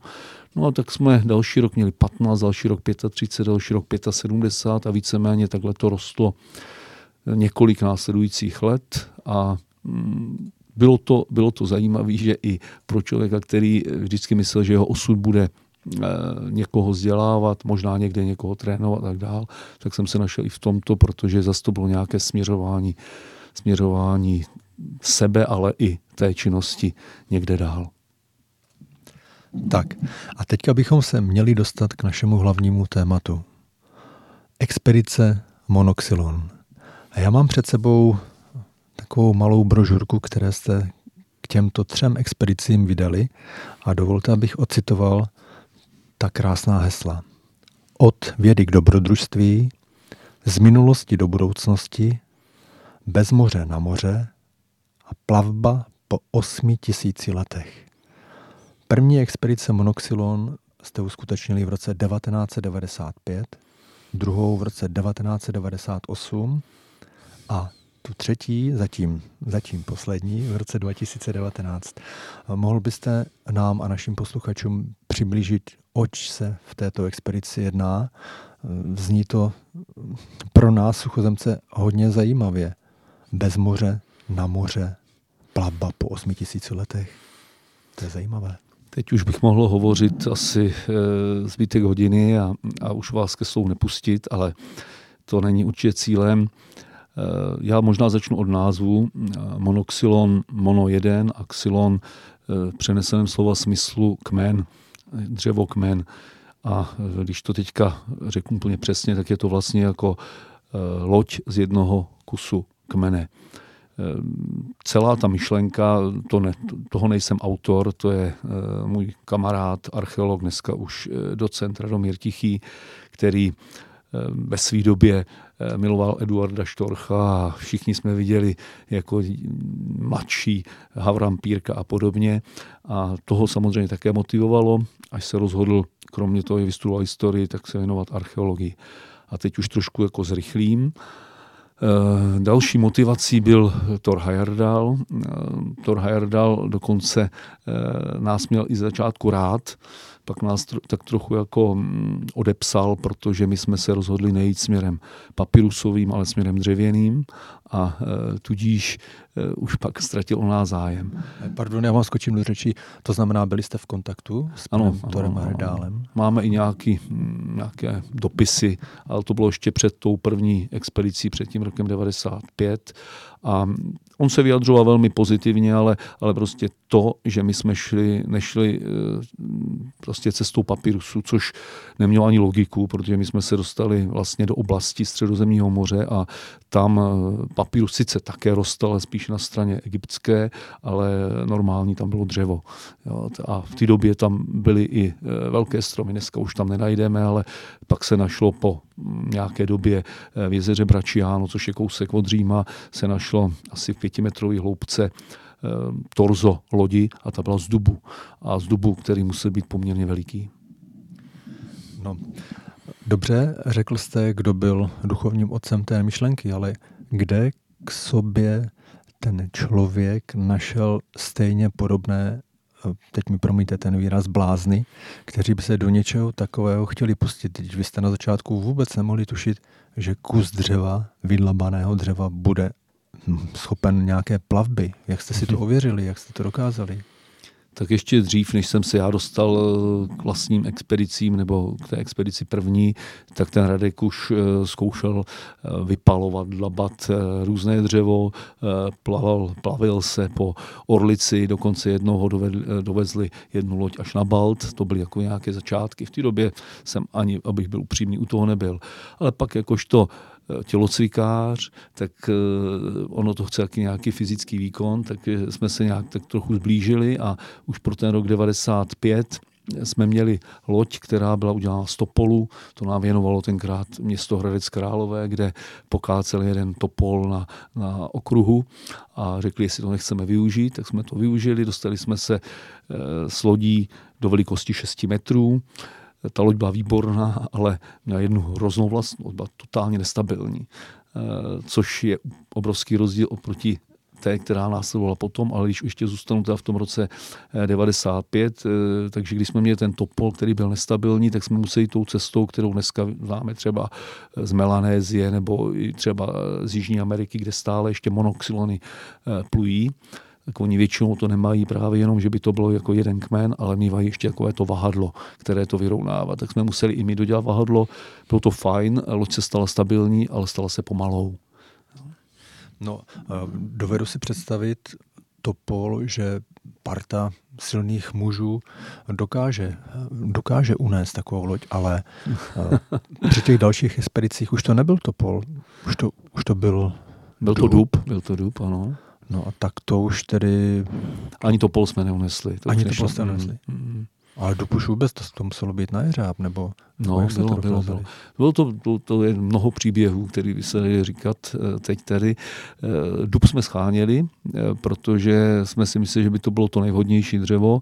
Nakonec nám pomohla kamarádka, která byla v té době zubní lékařkou v Lázních Bělohradě a chodila s jedním z našich členů, mimo jiné expedičním lékařem, potom na dvojce. On jsem byl i na jedničce a jsme říkali, tak už nám pomož nějak sehnat, sehnat pořádný kmen. On říkal, no mám tam jednoho, který eh, šéfuje lesům okresu Náchod, Trutnov a Jičín, tak až ho budu vrtat, tak se možná domluvíme. A tak to nějak tak dopadlo a město Jičín, město Jičín nám potom věnovalo jeden dub, který mm, by asi dlouho nepřežil, ale v té době ještě vypadal velmi, velmi dobře. Je takové alejí nedaleko věznice ve Valdicích, tam teda rostl a ty nám ho věnovali a, a ta loď měla mít původně 11 metrů ale pak se tam našel kas, takže měla necelých 10. A to je taky velmi zajímavý a velmi důležitá, velmi, velmi zajímavá, velmi důležitá informace. Já ji možná zrovna řeknu, protože když jsme tenkrát pluli, nebo pluli, odjeli, eh, tak jsme jeli přes Rakousko a Rakušani nás zastavili na hranicích, změřili loď a řekli, máte štěstí, že vaše loď je jenom 9,5 metru dlouhá. Kdyby měla 10 metrů anebo víc, tak už vás nepustíme. Tak bychom se ani nikam nedostali. Takže naštěstí v těch 9,5 metrech byl kas, který nám tu loď zkrátil a mohli jsme tudíž teda potom plout. A to už jsem na dvojce, to už jsem teda v roce 88. No, jak takové drobnosti hrají obrovskou roli? Co by se asi stalo, kdybyste tu loď měli další, Možná, že by monoxylon skončil, možná, že byste s pláčem odjeli ke svým rodinám, kdo ví. V každém případě zkuste nám teďka, pane doktore, říct, kolik lidí se na takové expedici e, musí podílet, kolik je potřeba aktivních, kteří pádlují. To přeci není žádná sranda. Kdo to zkusil i na našich řekách, tak ví, že to je prostě strašlivá, strašlivá dřina. A teďka ve vlnách někde na nestabilní lodi. Jak jste to dokázali? Kolik vás bylo? Já si už půjdu do současnosti, možná jenom ještě malý návraty. V roce 95 eh, na tom Topolu eh, tak tam se pádlo víceméně vedle sebe, se sedělo, eh, nebyl s tím žádný problém, a, ale dostali jsme se tam do dvou vyhrocených okamžiků. Jeden byl mezi ostrovem Ikária a Mykonos, kde jsme teda vypluli, vypluli jsme do do opravdu relativně klidného ještě moře, ale, ale pak až vlastně dodatečně, až teprve nedávno jsme zjistili, že to je jedna ze třech, jedno ze třech míst v celé oblasti Egejského moře, která je velmi neklidná. Tam prý v průběhu roku jsou pouze tři klidné, eh, klidné dny a my jsme se do těch vln dostali a tam jsme museli i pomoci si eh, doprovodnou lodí, která nás potom zapřáhla a v tom roce 95 nás přes tyto vlny dostala. Eh, v roce 98 tam to byla velikánská expedice. To byla expedice, která eh, vlastně začínala na Sicílii a končila až v Lisabonu. V roce 98 byla, bylo expo v Lisabonu a my jsme byli jedna ze dvou evropských zemí, která tam neměla svoji účast. Tenkrát Eh, pan Václav Klaus řekl, že to je zbytečný a tak jsme byli my a Bělorusko jsme tam nebyli. Takže český eh, velvyslanec, český ataše eh, v Portugalsku byl strašně šťastný, že my jsme vlastně tam dopluli, protože ta, ta, to expo se věnovalo v té době vlastně moře plavbě, bylo to příležitost nějakého z těch výročí těch dál, dalekých plaveb přes oceány. Ale vracím se teda k té otázce, kolik nás na tom je.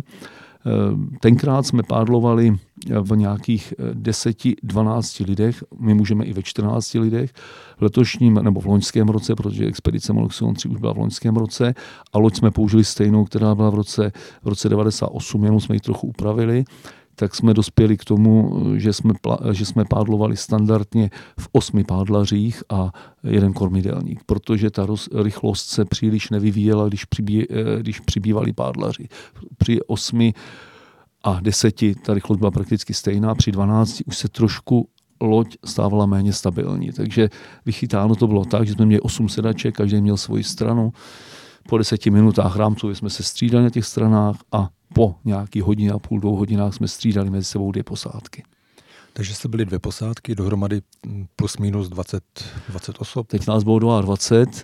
Eh, ta, my jsme nakonec, abychom si neříkali jednička, dvojka nebo první, druhá posádka, tak jsme se nazvali jabka a hrušky, takže Kalvádos a Hruškovice a podobně. Eh, alfabeta jsme nechtěli být nebo něco podobného. A takže ta posádka těch hrušek, kterou jsem teda byl, tak my jsme měli, neměli ani nikoho jako na střídání navíc, takže jsme vždycky my jeli tu svoji hodinu a půl, dvě hodiny, pak jeli jabka a tam byl i nějaký člověk navíc. Pak sáma bylo doprovodná loď, protože jsme jeli něco, co se, co se nazývá v archeologii jako takzvané vzdálenosti nebo tak, takové vzdálenosti, které, kterým se říká nespojitost, že jsou tak daleko od sebe, že by neměl tam člověk doplout, tak jsme měli doprovodnou loď, katamarán, který zejména na tom nejdelším úseku, který byl eh, mezi ostrovem Santorini a, a Krétou nás měl případně zachraňovat, ale nebylo to nikdy, nikdy potřeba. Jak jsme měli ještě teda kapitána této doprovodné lodi a měli jsme svého kameramana, protože se točil, točil film. Já bych se ještě zeptal eh, k tomu expu, to znamená eh, expedice číslo 2 v roce 1998. Eh, dovedu si představit, že jste té stránce PR v té době mnoho nedali, protože jste měli určitě provozní starosti a další a další starosti. Proto v České republice o vás asi mnoho lidí nevědělo. Ale řekněte mi, jaký byl ohlas a v tom Portugalsku, případně v těch jiných zemích, kde jste přistáli? Já jsem tady otevřel teďka knihu, protože z druhé expedice je krásná publikace, krásná kniha od Radomíra Tichého. Otevřel jsem ji na, na místech, kde jsou záběry a právě plouváme do toho historického přístavu a, a to bylo něco mimořádného. Tady je s náma i na fotce právě um, náš velvyslanec a e, ten se raduje, protože najednou mohla zavlát i česká vlajka a, a mohli jsme zanechat i nějakou stopu tam, protože samozřejmě jinak tam byly lodě typu e, lodí od e, Krištofa Kolumba a, a podobných. No a my jsme tam připuli na kusu kmene, takže to bylo zase něco mimořádného. No, já si myslím, že to muselo působit jako zjevení, když lidé bez moře, suchozemci z České republiky uh, připlují na 8 tisíc let staré, ne staré lodi, ale replice takové staré lodi. To tedy eh, dovedu si představit váš krásný pocit po té tvrdé dřině, když jste doplavali do Portugalska, do Lisabonu a teď to krásné přijetí. Eh, to musela být satisfakce asi velká. No, bylo to, bylo to, bylo to parádní, bylo to něco mimořádného. My jsme měli několik eh, krásných míst eh, na té druhé trase. My jsme taky měli tři posádky, my jsme dokonce měli svůj autobus, takže opravdu to byla veliká expedice. A ty tři místa, co byly takový ty nejatraktivnější, tak vždycky jela jiná posádka. Tak já jsem zrovna jel, teda doplouval tady právě v Lisabonu a tak si pamatuju trošku, jak to srdíčko do toho krku poskočilo a jak tam bylo příjemně a, a dobře. Tak to věřím, ale ty mozoly museli pálit i tak. Eh, já se přiznám, já bych to asi už nedokázal teď v tomhle věku, určitě ne. Eh, o to víc vám patří, patří dík, že jste to dokázali, že jste to nevzdali, ale mě v té souvislosti napadá mnoho otázek. Jedna z nich je, strávili jste spolu v tom jednom týmu spousta času. A říká se, že právě v těch vyhrocených situacích, když narůstá ta fyzická únava, když jste spolu v jednom týmu delší dobu, že tam se ukáže charakter člověka. Jak tohle se projevovalo? Posunulo vás to někam dál v poznání života, lidí, situací? Tak vracíme se k tomu, že už máme těch 60 a já se vrátím k těm třem expedicím. Ta první byla taková, taková já bych to nazval, eh, možná lehce nedovařené brambory ještě byly. Eh, bylo to různý, ale to se mi i těžko dneska hodnotí. Ta druhá, to bylo, eh, tam bylo strašně moc studentů. To byli studenti historie, někteří i studenti archeologie a bylo to, bylo to znát. Ten studentský živel byl fajn, ale na druhou stranu těžko těžko někdy říditelné. A když se vrátím k té expedici nejčerstvější, což asi by bylo taky správný, aby jsme o ní hovořili možná nejvíce, to, bylo, to znamená do loňského roku, tak to bylo možná jedno z mých největších překvapení v rámci té expedice, protože já jsem něco jako bocman a bocman znamená jako e, náčelník posádky a já jsem tady prakticky eh, o svoji funkci přišel, protože nebyla potřeba. Eh, bylo to něco mimořádného, bylo nás 22, eh, věkové rozpětí od 25, jeden teda tam stavil 26 po 63 let. Já teda mimo jiné den před vyplutím na nejdelší etapu jsem tam slavil ty 60. A takže 25 a 63 a my jsme byli všichni jak orgány jednoho těla. Bylo to, bylo to, bylo to, byla to paráda, bylo to něco, něco mimořádného. Během třech dnů jsme e, všichni měli stejné biorytmy a stejné, nechci říct, že uvažování, ale e, bylo to tak všechno eh, sjednocené, nebylo potřeba říkat běž vařit polívku, nebylo potřeba říkat běž uklidit palubu, nebylo potřeba říkat, kdo půjde na nákup. Prostě to spontánně všechno perfektně fungovalo. Vážení posluchači, posloucháte živě Rádio Bohemia z našeho pražského studia. Je 11. února a naším milým hostem je pan doktor Jiří Miller.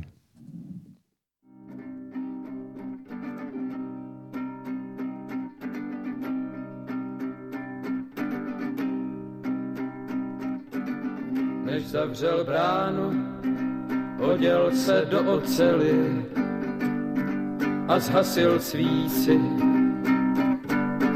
Bylo už kránu, políbil na posteli svou ženu spící.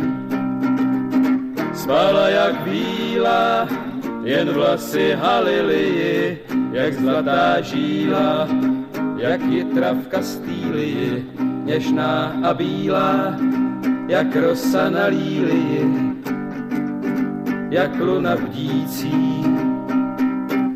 Spala jak víla, jen vlasy halily, jak zlatá žíla, jak jitra v Kastýlii, něžná a bílá, jak rosa na lílii, jak luna bdící.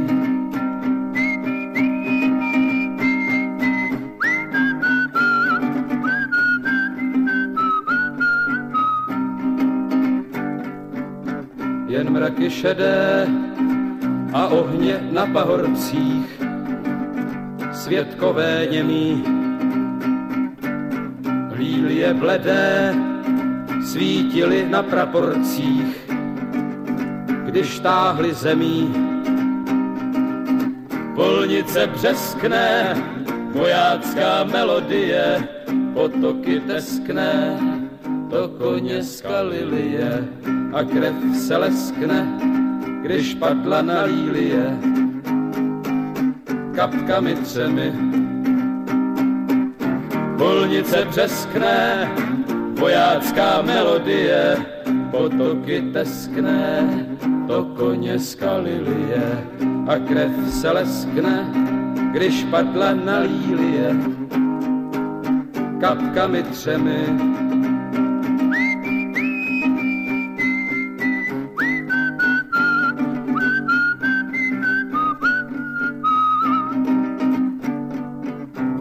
Dozrály trnky, zvon zvoní na neděli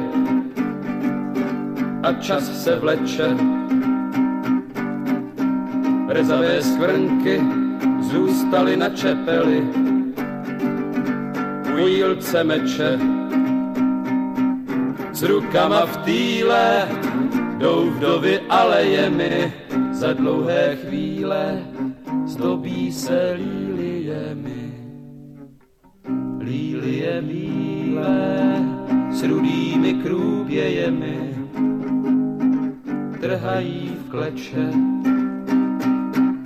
S rukama v týle jdou vdovy alejemi za dlouhé chvíle zdobí se líliemi, lílie bílé s rudými krůpějemi trhají v kleče.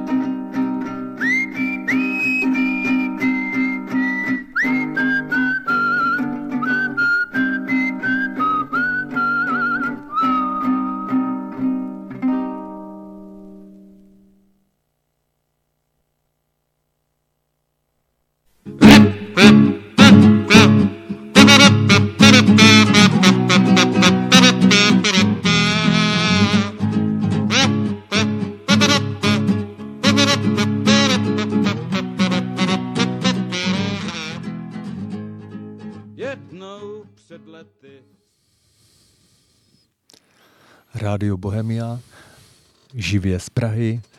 Dostalo se mě napomenutí z režie, dneska není 11. února, dneska již je 12. února, ale naším hostem je stále pan doktor Jiří Miller.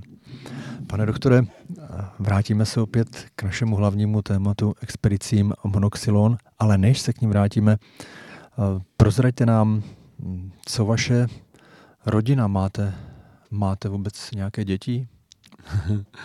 Ježíš, to je nádherná otázka. Čím je člověk starší, tím si víc uvědomuje, jak eh, rodina je pro něj asi to první, asi to nejpodstatnější. Eh, mám dceru a syna. Tím, že jsem se ženil trochu později, tak, tak jsou relativně mladší, takže dceři je 25 a žena chtěla děti po 6 letech, takže synovi je 19. A když jsme ta u ty dcery, tak když jsem byl na ty první expedici v roce 95, tak jsem já tu, ten svůj pobyt zkrátil, protože e, jsme se vraceli v září a jsem chtěl stihnout první narozeniny své dcery Aničky a tady je taky materiál nový z těch expedic, nebo z té poslední expedice a, a ten, tato tenkrát jednoletá holčička teďka dělala grafiku, dělala nám vlastně i základní logo e, nejnovější expedice a dělala grafiku i některým věcem, jako třeba polepům na auto a podobně, takže to je krásný vývoj a jdou ve vašich stopách, studují pedagogický obor nebo čím se živí? No, to je, ta doba je teďka podstatně v tomto uh, jednodušší, protože já jsem ve své době chtěl třeba dělat uh, odbornou biologii, což by což prakticky nešlo. A dneska si můžeme vybrat, kdo chce, co chce.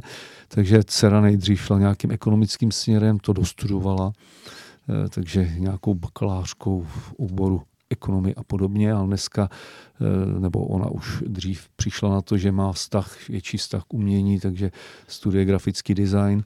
Mimo jiné, to možná tady můžu říct, eh, založila založila vlastně jako neziskovou společnost nebo spolek BC, něco jako buď moře, buď oceán, která se snaží spojovat právě to umění, kde pokud seženou někde nějaké třeba levnější, levnější obrazy a podobně, prodají je v různých aukcích, tak potom posílají peníze třeba na záchranu žraloků a podobně. Synek chce jít studovat eh, zahradní architekturu a ať jsem to do něj nikdy bych nečekal, tak najednou mě říká už dva, dva roky, tati, a jak to, že ty poznáš, že tamhle letí racek a tamhle, že letí rybák a, a já to ještě nepoznám, tak, tak už se začíná v tom taky učit. tak to je krásné. Akorát mě přijde trošku, uh, nevím, jestli nespravedlivé, ale já, přestože jsme stejně staří, já už mám 20 letou vnučku. Pane doktore, jak, jak já k tomu přijdu? A nebo jak vy k tomu přijdete? Teď přeci už máte ten věk, že byste si zasloužil vnoučka. Abych si zasloužil, zasloužil, abych je měl i rád, no tak já jsem pom- začal, začal pomalu a, a já jsem si teda předtím poměrně e, dost užil a a i když to moc nešlo v té době minulé, tak přesto v rámci možností eh, jsem se snažil ten svět cestovat, kde, kde to šlo alespoň v té době. No a, a tak teď to už samozřejmě eh, asi nedoženu, co se týká těch vnoučat, takže doufám, že přijdou. Určitě. Je to velká radost samozřejmě. A třeba to budou oni, kdo budou účastní další expedice Monoxylon nebo, nebo nějaké jiné, tak aby my, suchozemci, eh, jsme ukázali světu, že my Češi nejsme tady jen tak pro nic za nic, že dokážeme spousta věcí. To je krásný, to je vlastně tady jedno z těch, eh, jeden z těch sloganů. Si přesně pamatuju, když jsme ty slogany vytvářeli. Bylo to, bylo to na přelomu roku 2017-18 a šli mě strašně dobře. Protože to přímo do, do, do úst mám pocit, že jsem pil nějaké kutnohorské víno a byla to paráda. A ono, ono opravdu e, všechny ty slogany mají smysl, protože vlastně ta plavba po 8000 letech to opravdu nás vrací do doby neolitu a to je ta věda, to je to období, který my vlastně se snažíme Eh, ne prokázat, ale snažíme se eh, říct, že to bylo možné, že se takhle šířilo zemědělství, protože to prapůvodní zemědělství bylo Malé Ázii a mělo postupovat právě tímto směrem eh, po středozimním oblasti jako směrem na západ. Bez moře na moře, to je taky krásný slogan, protože už mnohokrát jsme slyšeli, slyšeli jsme to při minulých expedicích, kdy dokonce nám někteří záviděli, Italové se k nám trošku chovali, někteří, co si tedy vytroufáte vy na moře, když vy žádný moře nemáte, ale eh, čím dál tím častěji slyším od svého kolegy, od Radka Tichého, docenta Radomíra Tichého, archeologa, eh, že se eh, hlásí Španělé, Francouzi a říkají, to, co jste dokázali vy, to my bychom asi nezvládli. Takže je to fajn, že i my bez moře na tom moři jsme, jsme trochu něco dokázali. A než, než eh, dostanu další dotaz, tak já bych stejně vzpomenul na to, jak jsme spolu začínali a sportovali a, a pan Rudolský byl jeden z nejtalentovanějších sportovců, který znám, protože to byl prapůvodně hokejista a měl potom problém s tím, že eh, tréninky basketu byly ve stejné době jako hokej a on nevěděl, čemu má dát přednost. A opravdu ten talent měl jak na míč, tak na půk. No to už je tak dávno, že je to promlčeno. Ale a, tady já bych se k tomu rád vrátil. Mm, tady jste zmínil to, že ne toliko reakce z české země, ty jsou spíš poskrovnu, ale daleko víc reakcí je právě z těch přímorských států, které to oslovilo, tento váš projekt. A to je krása. A vy jste mě říkal, pane doktore, že jste se dozvěděli, že ten váš, ta vaše loď, ten monoxylon, že jistě v historii skutečně existoval, že někde v muzeu ukryt. Mohl byste o tom něco povědět? No, to je krásný příběh, protože vlastně už eh, v době eh, druhé expedice, tak ten nález byl, ale protože i v těch eh, kruzích vědeckých je konkurence, tak Italové, Italové ten objev tajili.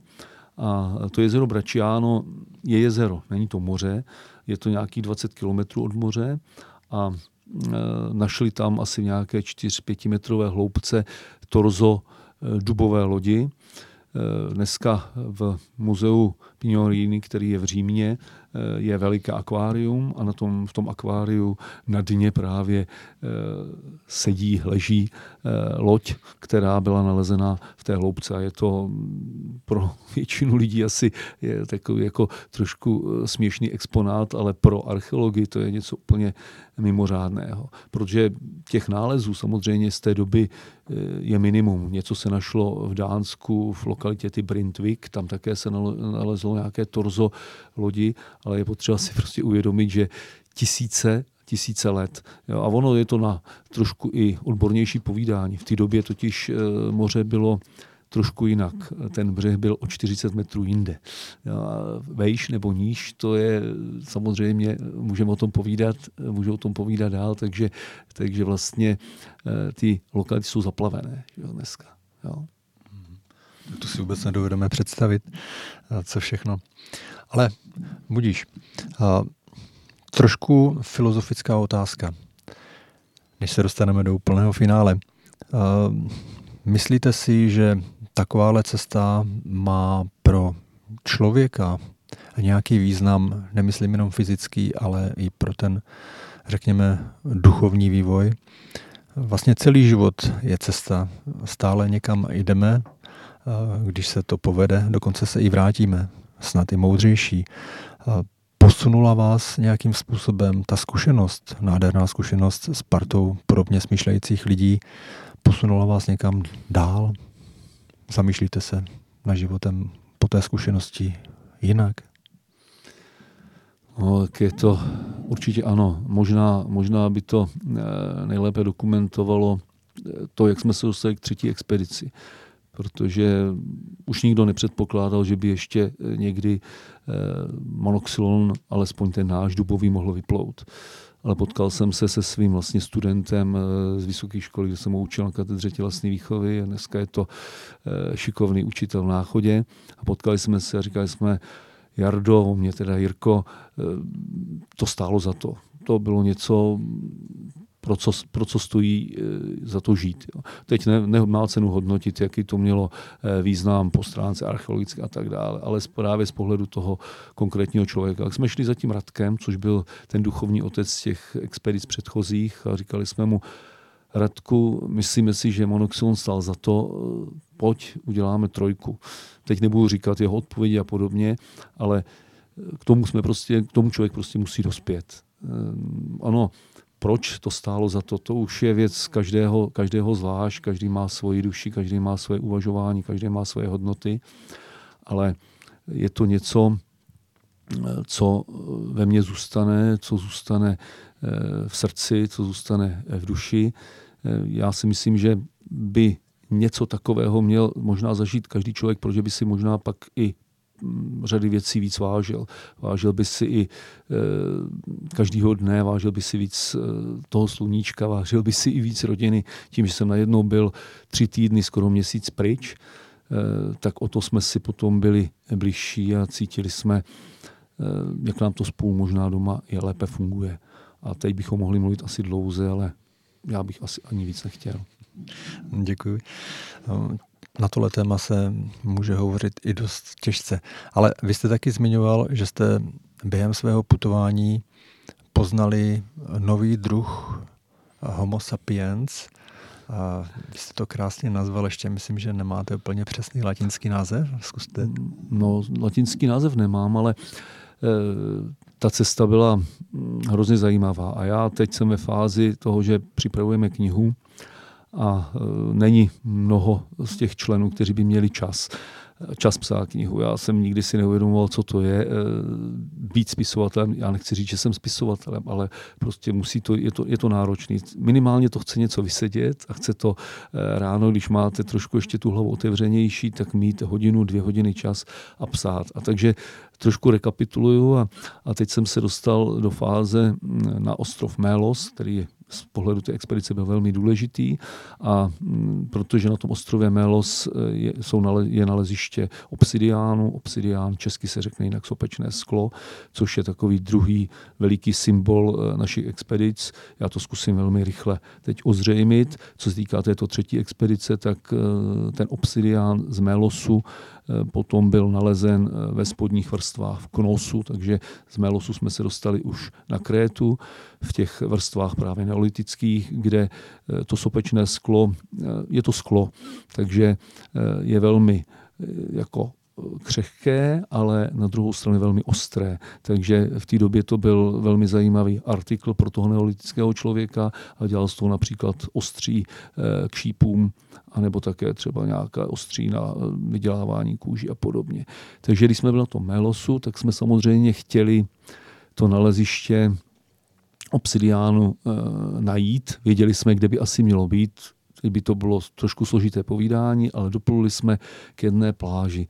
A teď jsme eh, na tu pláž eh, vylezli a teď jsem tam začal objevovat v, mm, mezi krásnými oblázky. To je asi nejkrásnější pláž, co jsem kdy viděl, protože ty oblázky jsou takhle pestré, jak jsem tady přinesl. Eh, posluchači nevidí, ale eh, mám tady něco jako eh, červené, bílé, černé, žluté vrstvy na různých kamíncích a mezi nimi byly šedé oblásky a to by člověk ani nepoznal, že to je sopečné sklo, až když se teprve ulomí. Tady je vidět zlom a to je to sopečné sklo. A teď zrychlím. Kousek od této pláže, která byla nádherná, báječná, tak bylo takové terárium, veliké terárium, v které bylo, neboli rezort, aby jsme si ho dokázali představit. A k tomu moři z toho rezortu nepřišel nikdo. My jsme tam e, chtěli k němu přijít, tam nás nepustili, a to je trošku jiný příběh, ale toho člověka jsem nazval člověk válivý, což by mě nevadilo, protože si myslím, že už minus 150 let eh, lidi lehávali na plážích, ale když lehávali na plážích, tak si taky jsem tam povídali se švadlenou a s cukrářem a, a s, mm, něk, s dalšími lidmi a neizolovali se. Ale dneska je člověk válivý a ještě k tomu izolovaný. Jo, takže takhle to vnímám, alespoň já, je to takový náraz, náraz ne, nechci říct dvou světů, ale náraz dvou přístupu ke světu. Hmm. Já bych chtěl věřit tomu, že v našem studiu se taky do budoucna třeba zmůžeme na webkamery, abychom se mohli pochlubit, protože ty materiály, ta kniha, kterou eh, pan doktor Jiří Miller sebou přinesl, eh, ty jsou velmi vypovídající, ale já si myslím, že na závěr pak nám řekne určitě webové stránky a případně kde je možno eh, se nějakým způsobem víc setkat s těmi artefakty, s těmi krásnými knihami, materiály. A slyšel jsem také, že i film je nebo bude natočen, sestříhán? Film se dokončuje, je už opravdu ve finální fázi. Ono, těch filmů vlastně je víc, protože nakonec o nás projevila zájem Česká televize, bez toho, že bychom my je kontaktovali, takže na velmi eh, krátkou část expedice se tam objevil kameraman z České televize plus eh, režisérka. Dokonce jsme tedy už ve třech pořadech v České televize byli. Byli jsme v Hyde Parku civilizace, byli jsme v Gejzíru a byli jsme v objektivu a tudíž eh, tam už se neobjevovat nebudeme, v televizi už se objevovat nebudeme a cíl toho našeho filmu je úplně jiný. Cílem našeho filmu je ukázat tu expedici i trošku, eh, za prvé samozřejmě jako vlastní expedici s nějakým cílem, ale i trošku poetičtější eh, a možná zajímavější, takže se budeme moc s tím filmem setkávat na různých festivalech. Je před dokončením, věřím, že tak do 14 dnů bude a pak samozřejmě na našich webových stránkách, které teda jestli, když tady eh, pan Rudolský říkal, stačí, když si hodíte někde monoxylon s tvrdým i, tak už vám naše stránky vyskočí, jinak je to www.monoxylon.cz. Jo, takže je možné se i mrknout tam. Děkuju. A kdo bude mít zájem o tyto informace, skutečně to stojí za to. A já jsem teďka dostal dokonce Hmm, slib od pana Millera, že mě věnuje tuto krásnou knihu. Jsem moc rád, protože je tam hodně textu zajímavého, ale i krásné fotky a ty se mě ze všeho líbí nejvíce. Rád si listuju v knihách, kde jsou krásné ilustrace a fotky. Stále posloucháte Rádio Bohemia v přímém přenosu z pražského studia a je 12. února 2020. Jednou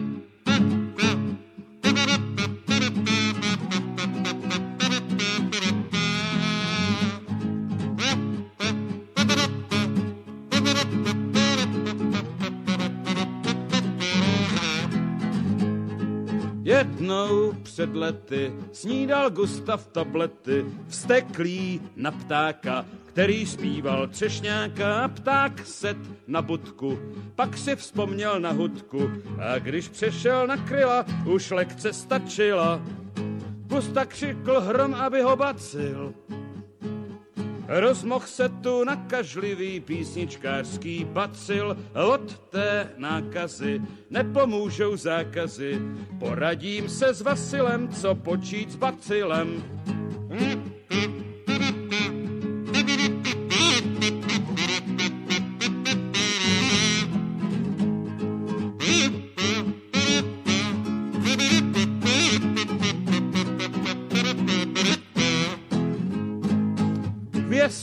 za vilém, kopli hudku za krylem, že snad v exilu vymaní se bacilu. Charlie jsou kupe, vsadili tě do kupe, Vláďu fajta s třešňákem poslali hitlákem, aby čistka neskončila v půlce.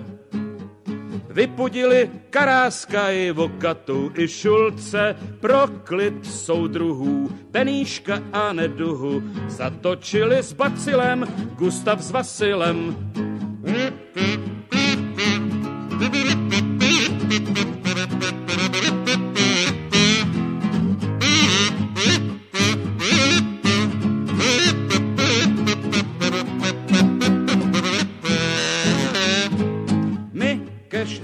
Z dědiny, dneska rve si šediny, neb vrabci na střeše, cvrlikají do peše, v tónu nedbalém, nohavicu s plíhalem, celou scénu folkovou, nose i voňkovou, z něj Ludka, Jahelka i Merta, Paleček i Janík, ba i Měchy či Mačerta, Vasil s Gustavem před pohřebním ústavem, unaveně zafuní, Bacil je imunní.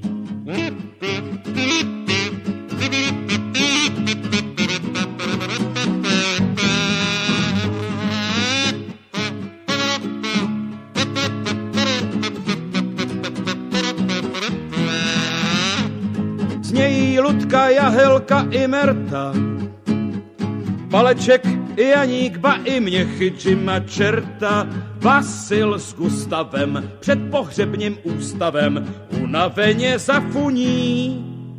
Bacil byl imunní. Rádio Bohemia živě z pražského studia.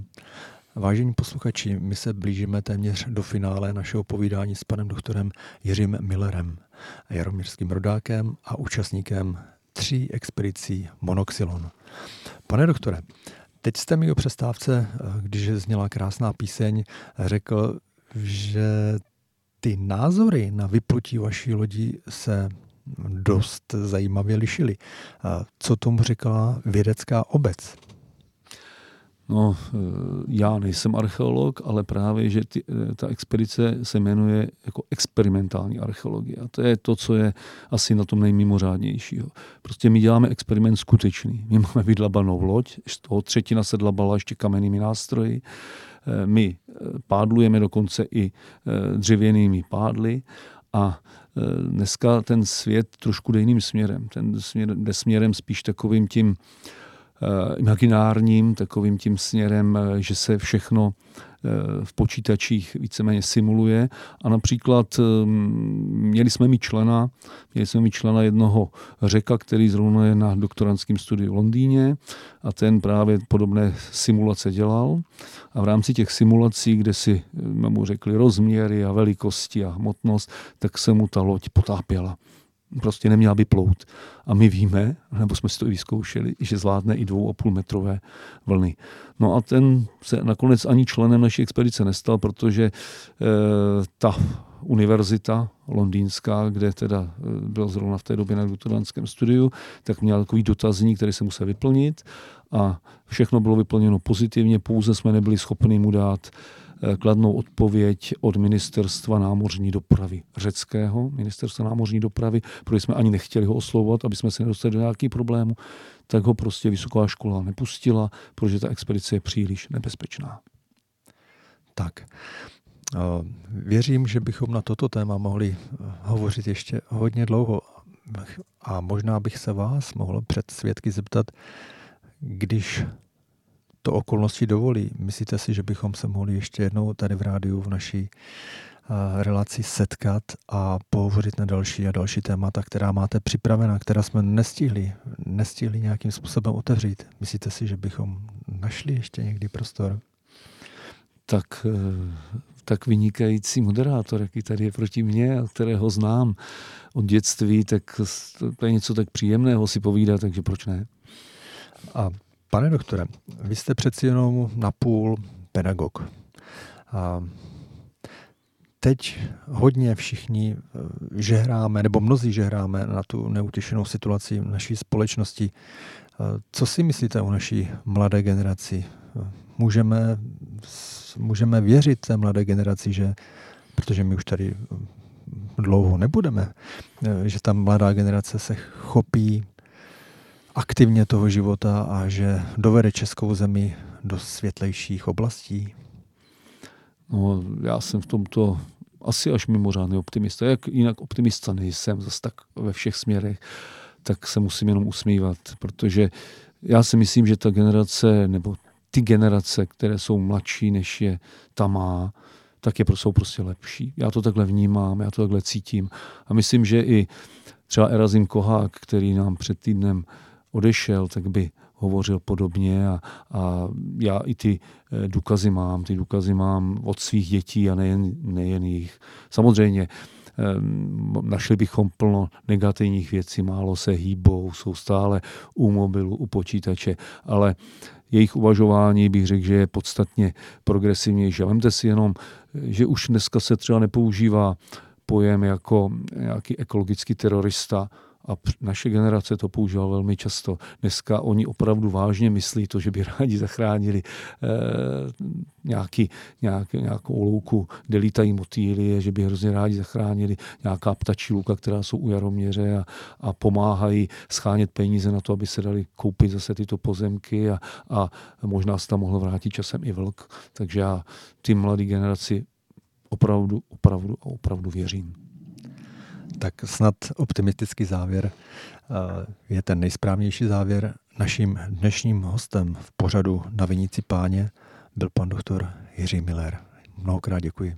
I mně bylo milé potěšení a bylo to velmi příjemné a příště se zjedeme možná opět.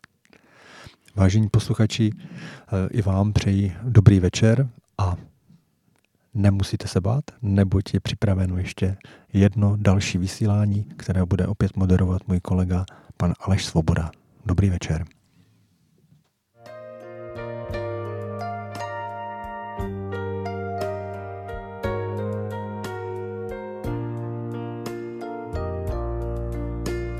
Láska tě zaz moci má, své srdce v bank zazdáváš, Přílišný risk, byť i králů všech, on byl král. Je jako Johannes sám, ten zázrak někdy se stává, stejně mi rozumí, má v sobě stejný žár. Láskou mě spoutá, marně se brání, jak motýl sevřený do dlaní právě, když chtěl by se vznést. Jak motýl v loukách, když jsme na uvidí překrásný květ a ví, pro něj tu nesmí už kvést. Já chci být volná, chci volně dýchat, bouřlivý vodách najít si přístav. V náručí v něm zůstávám svá. V něm se dá volně žít, lásku víc netrápit. Já jak dřív chci být já, být já. Já chci být volná, chci volně dýchat v bouřlivých vodách, najít si přístav v náručí vlídnem, v něm zůstávám svá. V něm se dá volně žít, lásku netrápit. Já jak dřív chci být já, být já.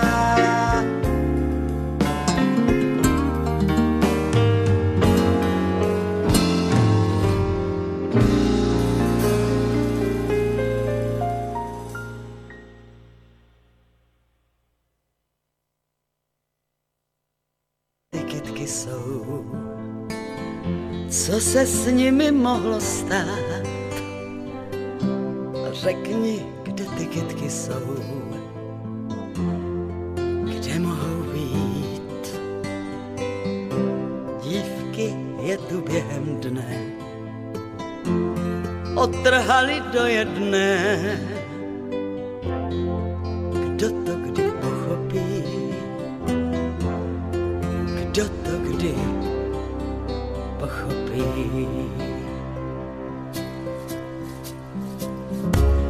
Řekni, kde ty dívky jsou,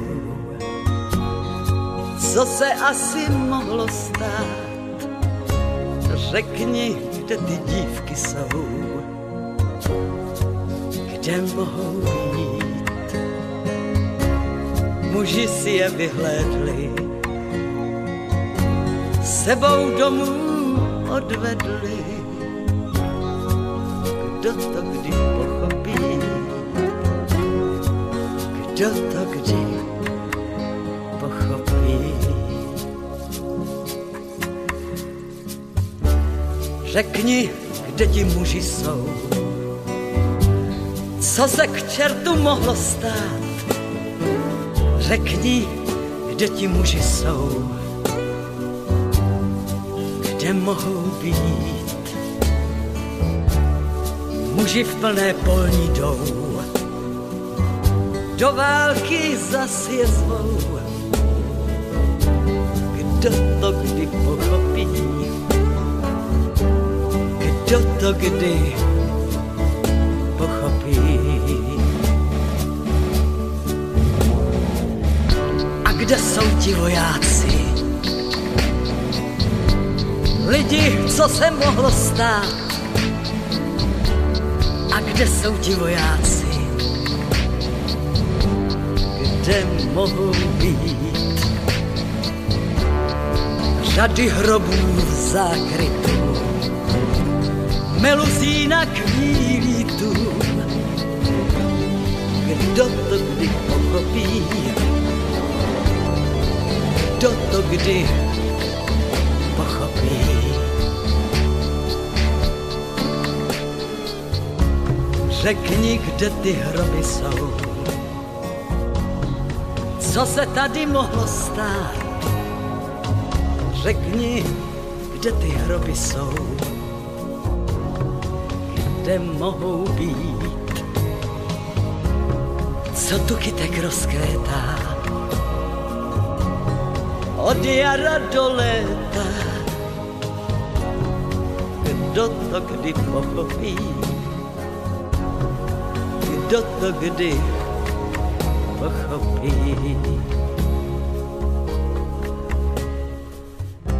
Řekni, kde ty kytky jsou, co se s nimi mohlo stát. Řekni, kde ty kytky jsou, kde mohou být. dívky je tu během dne odtrhali do jedné. Pochopí? Kdo to kdy pochopí?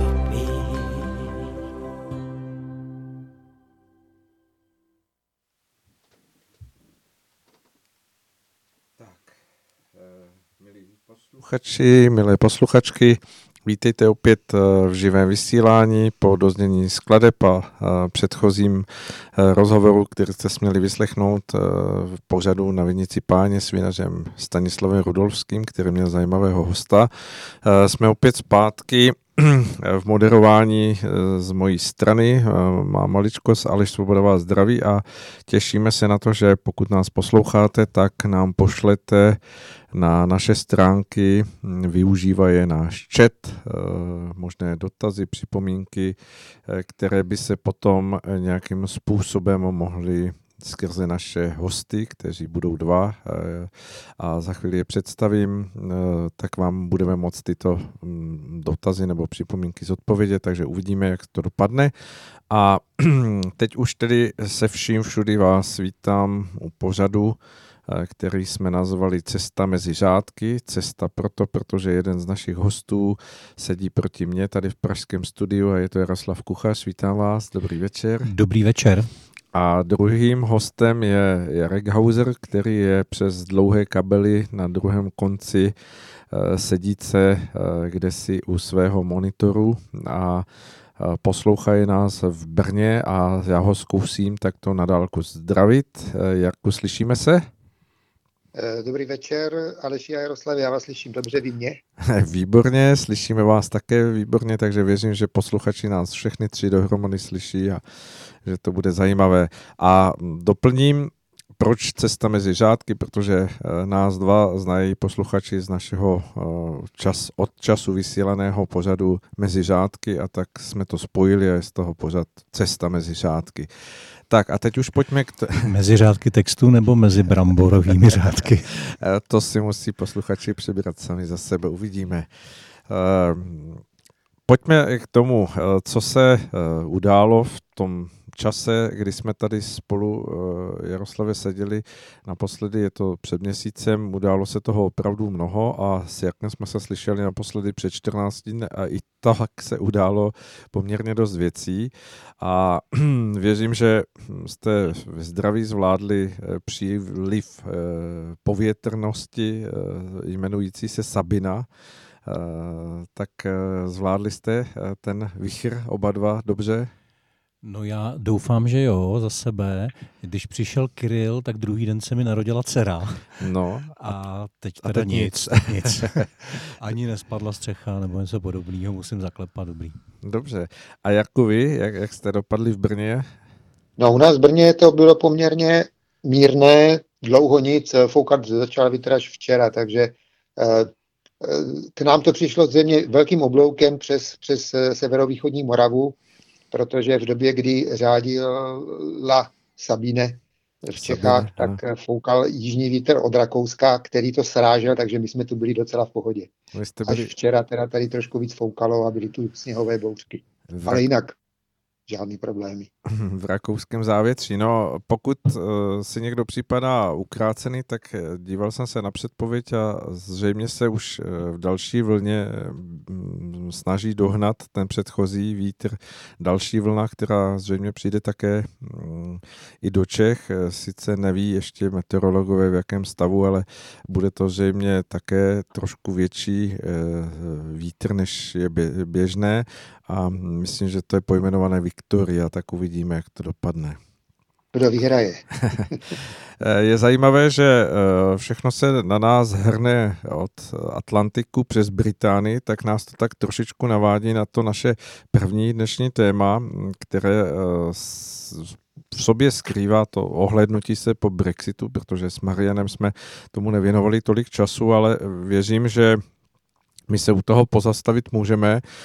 Jak se díváte na ten čas po Brexitovi? Jak vnímáte z toho to, ty poznatky nebo to, co se ve vašich očích odehrává jako, jako zajímavost v souvislosti s tím, že jsme absolvovali Brexit a Evropa zatím drží, i když otázka je jak silně, ale um, vnímáte to jako precedens, anebo jako, jako mm, v tom jakoby pozitivním, anebo jako vý, spíš jako vý, vykřičník, který by měl varovat před něčím podobným ostatní státy. Jaroslav, jak se na to díváte?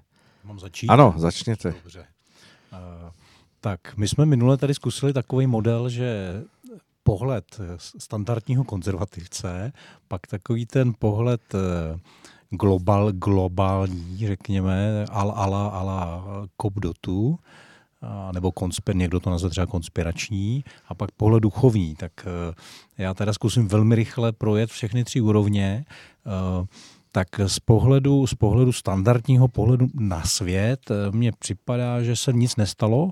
Eh, Kurs Libry se nehnul, eh, on před pěti lety byl vůči euro asi 1,4 ku 1, eh, pak to spadlo až na 1,1 ku 1 a dneska se to pohybuje mezi 1,1 až 1,2, šlo to nahoru jako v posledních týdnech, ale jako nic se vlastně nestalo. Jo.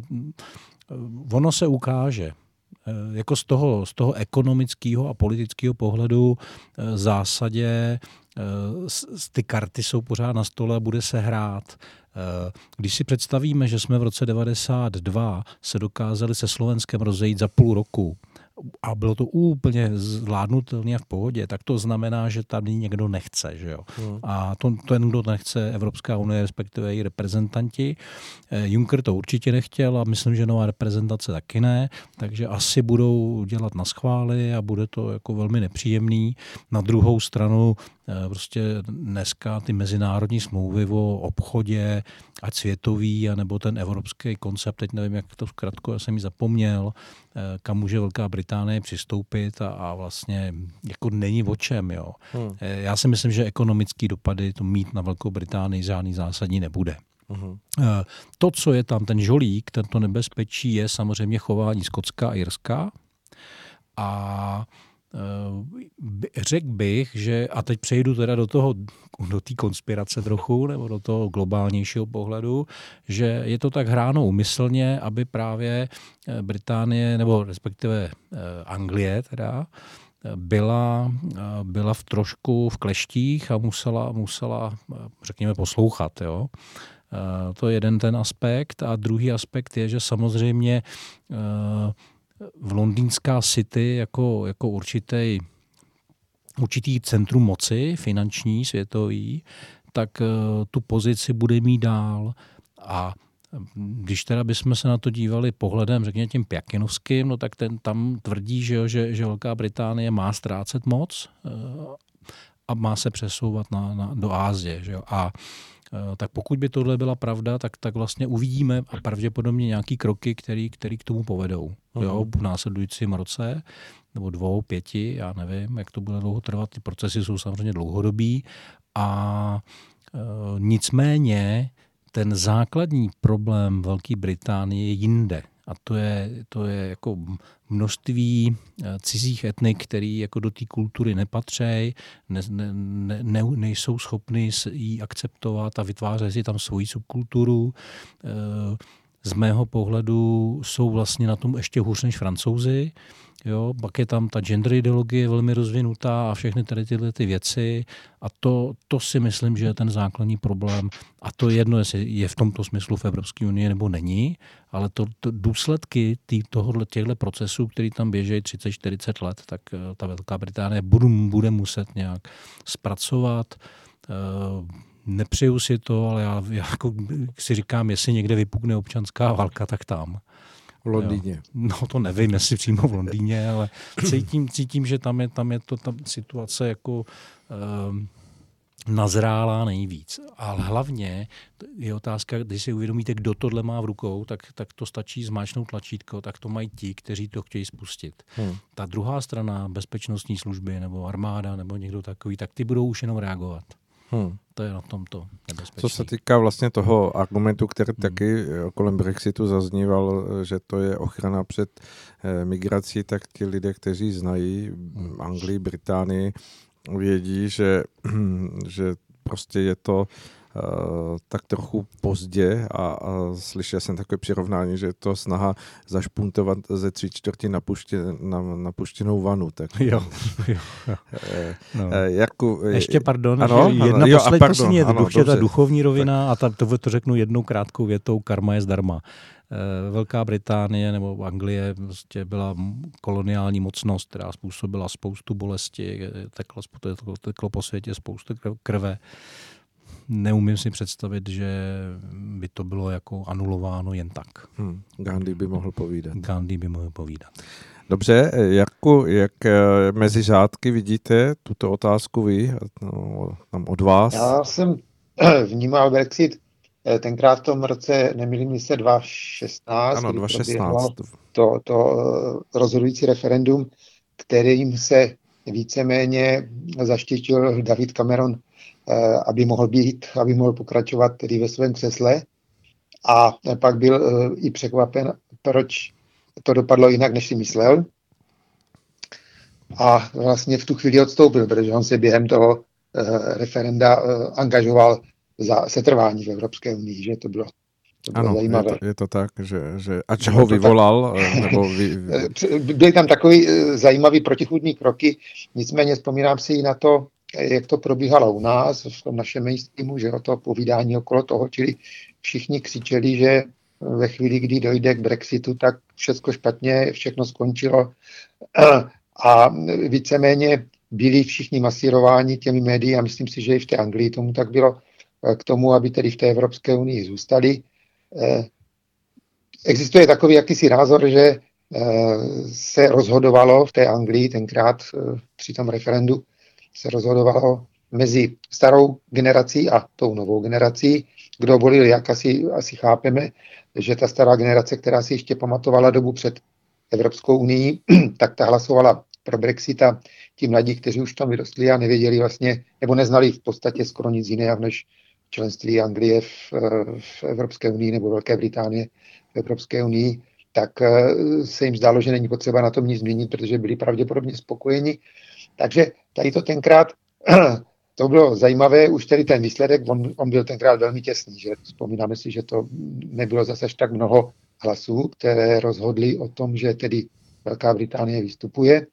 No a pak se odehrával ten klasický taneček, kdy se opravdu snažili ty struktury, které ovládají, ovládají tu politiku, tak vyvolat další, další referendum.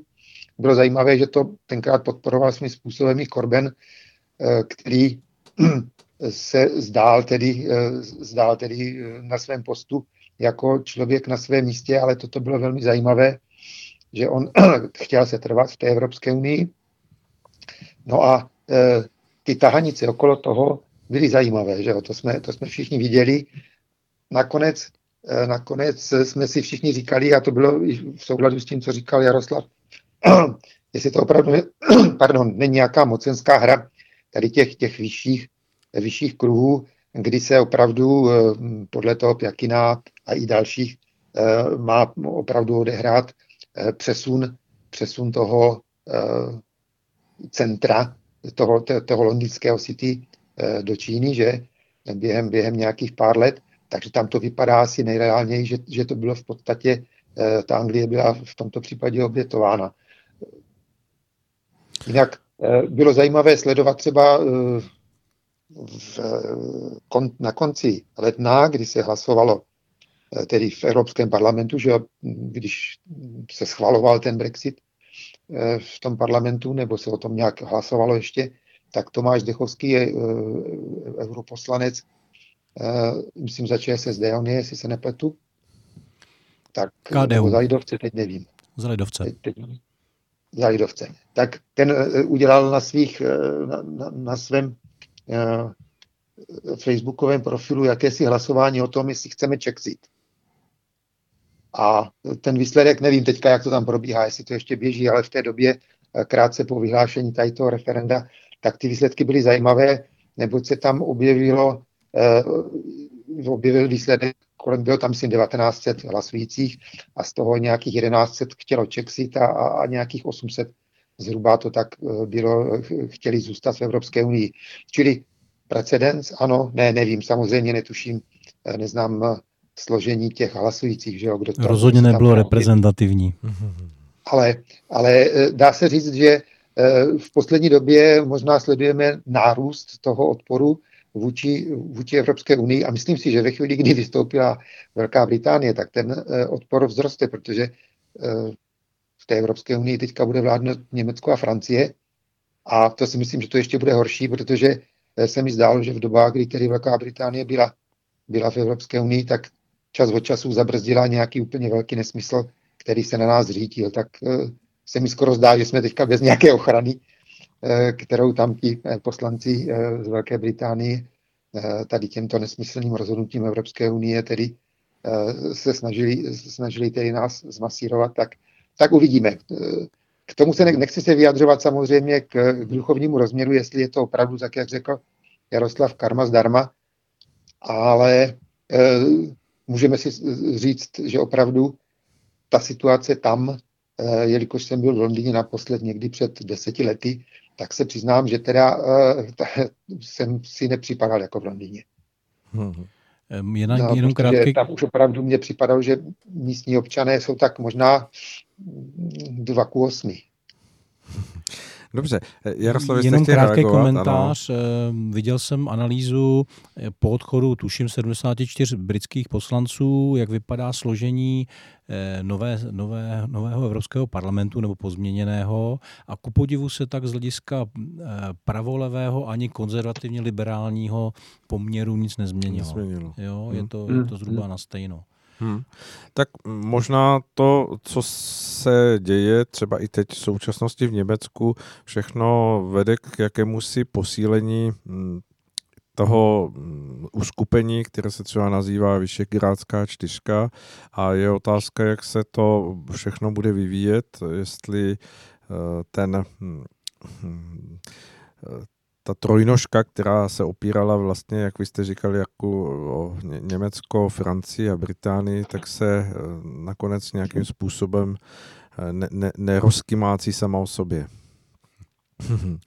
Eh, pokud, pánové, k tomu nemáte, tak nechme asi v těch věcech uvažovat i samotné naše posluchače a tím neděláme úplně servis myšlenkový se vším všudy, ať každý za sebe o tom přemýšlí a zvažuje sám za sebe. A přesuneme se k dalšímu bodu, který máme pro to naše dnešní povídání eh, na cestě mezi řádky nachystáno a to nás povede teď zpátky tady k nám do České republiky a k takové té kauze, která se tady odehrála před nějakou dobou a ještě, ještě tak nějak trochu pořád eh, doznívá. To je ten slavný případ eh, e-shopu eh, na dálniční známky, který na sebe upozornil v prvním okamžiku tou předražeností, zdánlivě vlastně nesrovnatelným jakýmsi rozpočtem proti tomu, když to viděli firmy, které se tomu věnují také, tak se nad tím podívovali, ale ruku v ruce s tím vyplavaly další okolnosti, eh, které odkryly, že, že se tady vlastně jednalo ještě o něco jiného, než jenom zaplacení nějakého eh, elektronického plátku na sklo u auta, ale eh, že, že, že zatím bylo ještě něco víc. Jak, jak se díváte tady na tuto záležitost? Teď dám přednost Jarkovi do Brna, ať jsme, ať jsme vyvážení. No, samozřejmě jsem to sledoval, protože nakonec i částečně eh, se v tom oboru eh, dopravního stavitelství pohybují, takže eh, nějaké informace možná, možná k tomu mám i ty, které se neobjevily ve veřejném tisku. A dalo by se říct, že ta situace je velmi zvláštní, protože na jednu stranu to vypadá jako, že Andrej Babiš obětoval, obětoval svého ministra, protože udělal něco, o čem podle mě musel vědět. Hmm. To si nedokáží představit, že by takovouto zakázku o této zakázce premiér nevěděl. Zvláště pokud se mm, ve chvíli, kdy se objevily eh, ty informace o tom, že na tom tendru nebo na zadání toho tendru se pravděpodobně podílelo BIS, nebo podílela BIS, Bezpečnostní informační služba, která chtěla a teď můžeme říkat všichni údajně, protože opravdu e, zprávy vyskakovaly a pak byly dementovány a znovu, znovu tedy potvrzovány. Bylo to jak v tom, jak v tom e, starém českém filmu v té pohádce, odvolávám, co jsem odvolával, odvolal a slibuji, co jsem slíbil. E, šlo to neustále dokola a nikdo už, nakonec se z toho stal takový maglaj, že už přesně nikdo nevíme, co vlastně kdo říkal, za čím stojí, protože nakonec, nakonec do, dochází k tomu, že poté, co se objevila informace, že bys měla zájem na tom a proto to bylo tak drahé, protože to rozlišení, eh, které bylo požadováno na těch bránách, eh, nebylo pouze proto, aby rozeznalo SPZ na automobilu, ale bylo proto, aby rozeznalo eh, do detailu řidiče, případně spolujezdce. Jak jsem někde slyšel, i pihu na nose, aby to rozeznalo. Ano, ano, svým způsobem, svým způsobem to detailní e, snímání mělo být tak vlastně v takovém rozlišení, že by mohli opravdu tajné služby sledovat každého, kdo kdy projel kudy. Hmm. A tam e, potom někdo prohlásil, že kdyby to takto opravdu bylo, tak ta zakázka byla zhruba za 200-250 milionů adekvátní, čili to znamená, že i stále pořád těch 150 milionů šlo někomu někde bokem nějak. Ale tak to je už známe z těch našich tendrů, to asi nikoho moc nepřekvapí. Ale teď, když se vrátíme tedy k tomu, tato informace vyšla ven, v zápěti zasedá parlament, v parlamentu eh, nějaká ta komise, která to jako, jakoby vyšetřovala pro, pro bezpečnost, mám dojem bezpečnostní komise parlamentu, tak vyšlo oficiální stanovisko, které dokonce prezentoval, nemýlím se, zástupce Eh, strany SPD Tomia Okamury, který říkal, že to je naprostý nesmysl a že to je fake a že nic takového, žádné zadání takové nebylo. Hmm. A to si myslím, že kdyby, tak, eh, kdyby bylo, tak to by si to zase ti eh, takzvaní okamorovci asi vychutnali. Takže teď, teď vlastně jsme nevěděli, jak to je. Nakonec se objevila ještě kauza s nějakým uplácením miliona půl za to, když se to dá, právníci se začali dohadovat, jestli se jmenoval jestli on jmenoval bývalý minister dopravy eh, toho právníka, že ho požádal o úplatek 1,5 milionu nebo ne. Takže nakonec to končí tady takovými nějakými zmatečnými jakými si kroky, kdy na sebe podávají trestní oznámení a občan je z toho pav. Dobře, děkuji. Jaku a Jaroslavě, jak, no. jak vy to hodnotíte? Když, když to trošku odlehčím nejdřív, tak eh, mě napadá, že jsem si za mlada četl toho Václava Pavla Borovičku a ty jeho, jeho knihy. Hmm a z toho dětství, téměř dětství nebo jinožství se mě, jsem si vybavil jednu myšlenku, která, která byla pro mě zajímavá a to, že když teda chytějí toho agenta, tak má dva scénáře. Buď mlčí a neřekne ani jenom to nejmenší, jenom jak se jmenuje a tak. A nebo zahltí ty vyšetřovatele v obrovském množství faktů nebo informací, Příběhy. příběhů, z nich některý jsou pravdiví, některý polopravdiví, některý smyšleně, se v tom pak nevyznají. Že jo? Tak to tady byl evidentně jako spuštěn druhý scénář našimi milými čučkaři. E, takže i to, jako jak reagoval nějaký konkrétní člověk o to kamury, abych tomu nedával velkou váhu, protože ono, když jde o takhle velké věci a o peníze takhle velký, víte, tak ona ta ideologie nebudu komentovat dále, myslím, že je to jasný, co jsem řekl. A, a, já, a teď si dovolím teda obecnější komentář. E, doby, kdy tajné služby fungovaly tak, že, že to bylo o Jamesech Bondech a o, o agentech, který, který prostě chodili, eh, chodili jako špiclovali a poslouchali.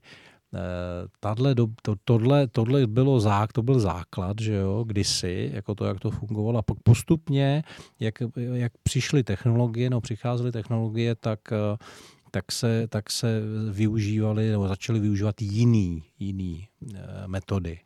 E, četl jsem nějakou knihu, kde už, a to, a to bylo, ze, jako to, to, ten děj byl v 70. letech, Představte si, že už v 70. letech oni byli schopni, měli nějaký přístroje, který, když zaměřili na okno, tak když někdo v té místnosti mluvil, tak rezonance té tabulky, oni byli schopni snímat a tu, tu řeč vlastně jako sejmout. Jo. Uh-huh.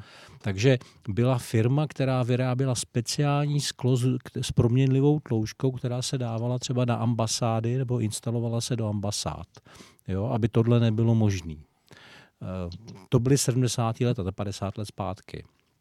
Eh, nemluvíme, v té době nebyly počítače, jo? Nebo jich bylo pět na světě.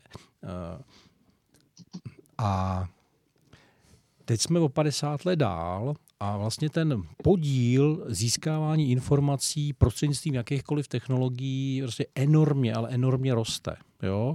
Eh, když, ten, když Orwell psal on tu knížku 1984, psal vlastně někdy 30. letech, jestli se dobře ano, vybavuju, ano tak to neměl vůbec ánung, jako co, co ta technologie bude mít. My jsme daleko za, tím, za těma jeho představama, to on opravdu nemohl domyslet. Jo. Eh, vemte si, že veškerý e-mailový a telefonní provoz, to znamená hlas i SMSky, a jako můžete, jde, jde, jde skrze nějaký technologie, kde, kde dáte nějakou, nějaký krapičky, pošlete to na nějaký server a tam se všecko může ukládat. Jo. A tohle zase není novinka. Jo? Systém Echelon, Echolon, myslím, že se to jmenuje ve, ze Spojených států, ten už funguje 40 let. Že jo? Teď proběhlo no, vlastně no. o systému Rubicon, kde, tak, kde no, no, vlastně no, byly jo. odkoupeny podíly za tím účelem, aby tam byl vlastně no. nainstalovaný A to, to už program. jenom to šifrování zatím, jo? Ale, ale, ale jako obecně, obecně si představte, že, že vlastně je to o tom, že, že se generuje obrovské množství dat každou vteřinou a ty, ty data někde jsou. Buď se mažou, anebo se někde ukládají. A mají k tomu různý lidi přístup, a, nebo nemají. A pak se to dá uzákonit nebo ne, nedá. A, a, on, a pak oni řeší ten problém, jak s těma, to nejsou terabajty, to ještě jako, já ani ty stupní jednotky už ani neznám, jo, ale, e, ale jako spíš jak to v tom najít. Uh-huh. Jo, to je ten problém ve skutečnosti a, a, a mít z toho tu nejenom znalost konkrétní informace, ale a třeba nějaký zobecnění, tu inteligenci z toho dostat, jo? Tu, to pochopení toho, co se děje. To, to jsou jako různé úlohy a v tomhle světě my teď žijeme. Technologie prostě jsou na postupu a e, a hlavně jako těch producentů těch informací roste, roste taky geometrickou řadou, takže ono, ono dneska nemusíte odposlouchávat jako lecos, protože prostě se, se to vyžvaní na Facebooku, vyjde to v tisku, nějaký novinář se ukec nebo politik něco řekne někde, vy si to složíte do nějakého obrázku, takže ani nemusíte ty agenty posílat do terénu, když to přeženu. Jo? Teď přeháně samozřejmě pořád se posílají, vys, vys kabelka paní Naďový, že jo? ale ale jsou takový, ale jenom si uvědomme jako ty proporce, jo? Hmm. že tohle, tohle se změnilo. A tohle z mýho pohledu, tahle ta zakázka konkrétní, jenom, jenom, jenom jedním střešínek jako na dortu, nebo je jednou z představ, jak, jak, to, jak to třeba může fungovat. Hmm. Jo? Uh, No, ono to vytváří dojem, co všechno se skutečně děje eh, jakoby za tím povrchem kdy eh, vlastně na, na první pohled se jedná o, o jakési pro lidi srozumitelné kroky, ale za nimi vlastně jde ruku v ruce všechno toto. Eh, já se chci zeptat, bavili jsme se tady o Brexitu, o referendu. Myslíte si, že by právě třeba na, na takovéto věci pro zvýšení transparentnosti měly být uh, Eh, jako veřejnosti předkládány mm, mm, jakési dotazy, jestli s tím souhlasí nebo ne předtím, než by se vůbec něco takového zadalo, nebo si myslíte, že to je z říše pohádek, že by něco takového vůbec jako mm, nějaký stát takhle aplikoval? Jirku? No, já se přiznám, že jsem úplně přesně teďka nepochopil, kam uh, Aleši míříte. Aha, dobře. Uh, ptám se, než by se uh, takováto záležitost uh, zadala a řešila, jestli, jestli vůbec uh, při tom připuštění, že by, že by se um, jako uvažovalo o tom, že se to předestře před veřejností, tak jestli by právě třeba nástroj referenda neměl být proto, když by byla otázka, chcete, aby e, systém, který bude na, nainstalovaný na dálnicích, sledoval i vás a váš pohyb e, z důvodu zvýšení bezpečnosti, anebo s tím nesouhlasíte? No tak e, na, na tom si myslím, že mám jednoznačnou odpověď. To nikdo nikdy neudělá, protože je jasný, že nikdo s tím nebude souhlasit to je, to je naprosto jasné. To znamená, pro jistotu se nikdo ptát nebude. To, já, to si já naši politici nemůžou dovolit. já, to, já si to, já to vnímám složitěji teda, jo. Jedna věc je, že si platíme z našich daní armádu, policii, bezpečnostní další složky a, a včetně tajných služeb s důvěrou nebo s vírou, že nás chrání nebo budou chránit. A e, představme si, že to tak je, že opravdu ty, to vedení a i ty lidi, kteří jsou tam zaměstnaní, tak jakože mají tuhle tu, je to naivní představa, jsem si toho vědom, ale a představme si, že to tak je. A oprávněně, je tady nějaký oprávněný zájem. Za prvý některé věci utajit a některé věci zjistit. A to je jejich práce. Jo? A já ji nechci spochybňovat v tomto Určitě, smyslu. Jo? A pak je to jenom otázka, jestli skutečně hájí naše zájmy, uh, jestli nahájí zájmy někoho jiného, to znamená cizí zájmy, anebo jestli, jestli nejsou předmětem nějakého korupčního tlaku nebo, nebo, nebo nabídky. Jo? Jenom prostě, že ani, ani to nechtějí prodat, nebo prostě nejsou ve službách, ale prostě za ty prachy udělají nějaké rozhodnutí, který není úplně dokonalý. Nákup vrtulníků nebo, nebo já nevím, jo, farma na farmátě toho probilo strašně moc, jo, vlastně všecko, mm-hmm. co za těch 30 let nakoupili, tak tam je vidět zatím téměř nějaká korupce. A takže, takže ta oprávněnost, jako já ji ne, fakt ji nespochybň, nechci spochybňovat, eh, a včetně toho, že když je výběrový řízení, který vypisuje ta, právě nějaká bezpečnostní složka, ano. tak eh, opravdu nemůže být veřejný. Jo? A to, já, já to prostě respektuju. Já si myslím, že to je správně, pokud teda vycházím z té základní premisy, že nás mají chránit. Jo? Takže to nemůžeme, nemůžeme tyhle ty typy zakázek eh, dávat jako někam do výběru řízení veřejného. Něco jiného je, když někdo staví dálnici, nebo silnici, nebo opravuje kostel, nebo já nevím. Jo? To, to jsou to jsou samozřejmě, a dneska existuje registr zakázek, jako ty výběrové řízení probíhají, je to relativně transparentní. Eh, dneska, dneska už eh, jako ten díky tomu tlaku, který za posledních deset let tady byl na korupci, tak, tak tyhle ty věci se jako do nějaký míry, neříkám úplně, jo, a rozhodně ne úplně, a do nějaký míry podařilo trošku eliminovat, zvlášť v některých oborech, jako třeba stavebnictví nebo, nebo podobné věci, kde je to relativně transparentní.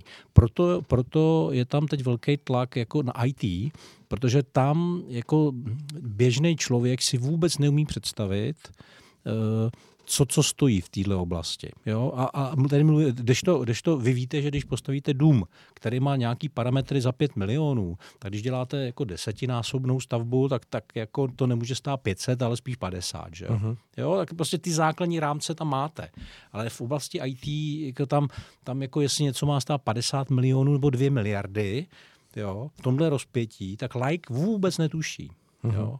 Uh, tím, že já jsem jako do nějaký míry, ne, nejsem profík, jako třeba Marian, ale, ale, ale přece jenom jsem se hodně, hodně, byl u hodně zakázek, jako vzhledem k mý práci, takže mám nějakou představu, jako o náročnosti některých systémů, z hlediska objemu dat, který produkují. Že vím, jak to funguje v telekomunikacích a kolik stojí ty systémy v bankách, v pojišťovnách, ty jsou to největší a pak jsou nějaký ty. Takže, takže vlastně je vždycky nějaký srovnání. Takže to hmm. IT tam, tam, tam teď podle mě korupčně teče nejvíc peněz. Jo? Hmm. Ale nechci říkat, že by že by návrh, eh, jako pokud tajná služba chce nějaký eh, vybí, vy, potřebuje nějakou technologii, tak samozřejmě ona to chce utajit a je to přirozený, že to chce utajit. Tak to nemůže být předmětem veřejného řízení. Tečka. Hm, dobře. Dobře, eh, pánové, ať se posuneme tady z těchto vln uh, konspirativních. Možná já ještě si, ano? Do, dobře. mi dovolíte ještě poznámku. Uh, velmi, velmi se mi líbilo tedy, že Jaroslav to vždycky uh, uvedl tím, že je to možná naivní představa, že si je platíme proto, že dělají teda něco, to, co je pro nás, tak jenom si můžeme vzpomenout eh, na případ eh, kabelek paní Naďové, eh, který, do kterého to tedy vyšumělo, nicméně ze začátku šlo o něco úplně jiného. Ošlo zneužití vlastně bezpečnostních služeb. Mm-hmm. To, mhm. to je teda věc, věc jedna. A pak druhá věc, víme, kdo kdo nachystal vlastně tu boudu na Assange s tím jeho eh, sexuálním obtěžováním proto, aby ho lapili. Zase to byly služby tajný. To znamená, my si opravdu platíme proto, eh, aby dělali to, co, to, co nepotřebujeme my. Hmm. Hmm. Bohužel. Tak eh, zase, kdybychom šli do té vyšší úrovně, do té konspirativní, tak eh, tam platí to tvrzení, že tajné služby jsou řízeny přímo globálním prediktorem a že se státním služ aparátem nemají konkurentní země, nemají nic společného. Takže.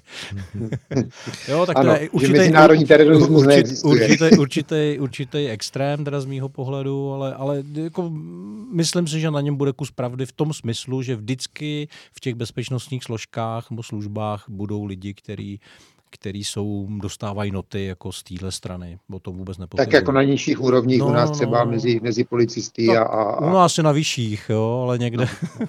ale my jsme Dobře. taková výjimečná země v tomhle.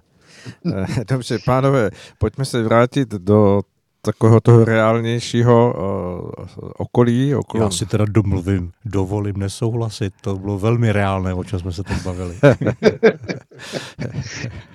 Dobře. Uh, jako třetí bod um, máme nachystáno na to naše dnešní povídání na cestě mezi řádky uh, označení, které můžeme už, už pojmenovat a jmenuje se to COVID-19.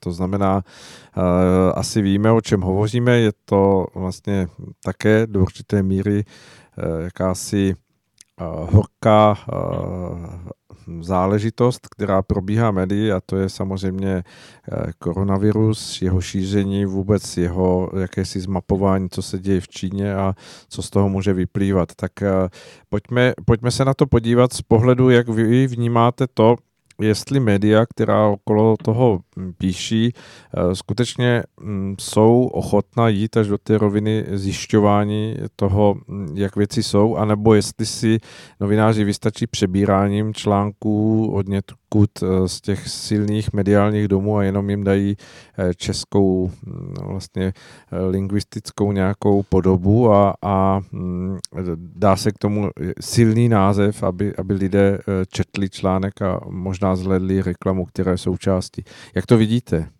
Mám začít? Ano, no, ano. No. Já budu velmi přísnej. Eh, já si myslím, že novináři nejenom v České republice, ale prakticky nikdy na světě tomu nemůžou rozumět a přebírají informace, které jim někdo naservíruje. Jo? Eh, reálně nemáme k dispozici žádný fakta, kterým bychom mohli věřit kromě pár, já ji zkusím říct a, hmm. pak, a pak se dostaneme a pak to pak řeknu a to je konec a teď už jsme ve sféře konspirace. Jo?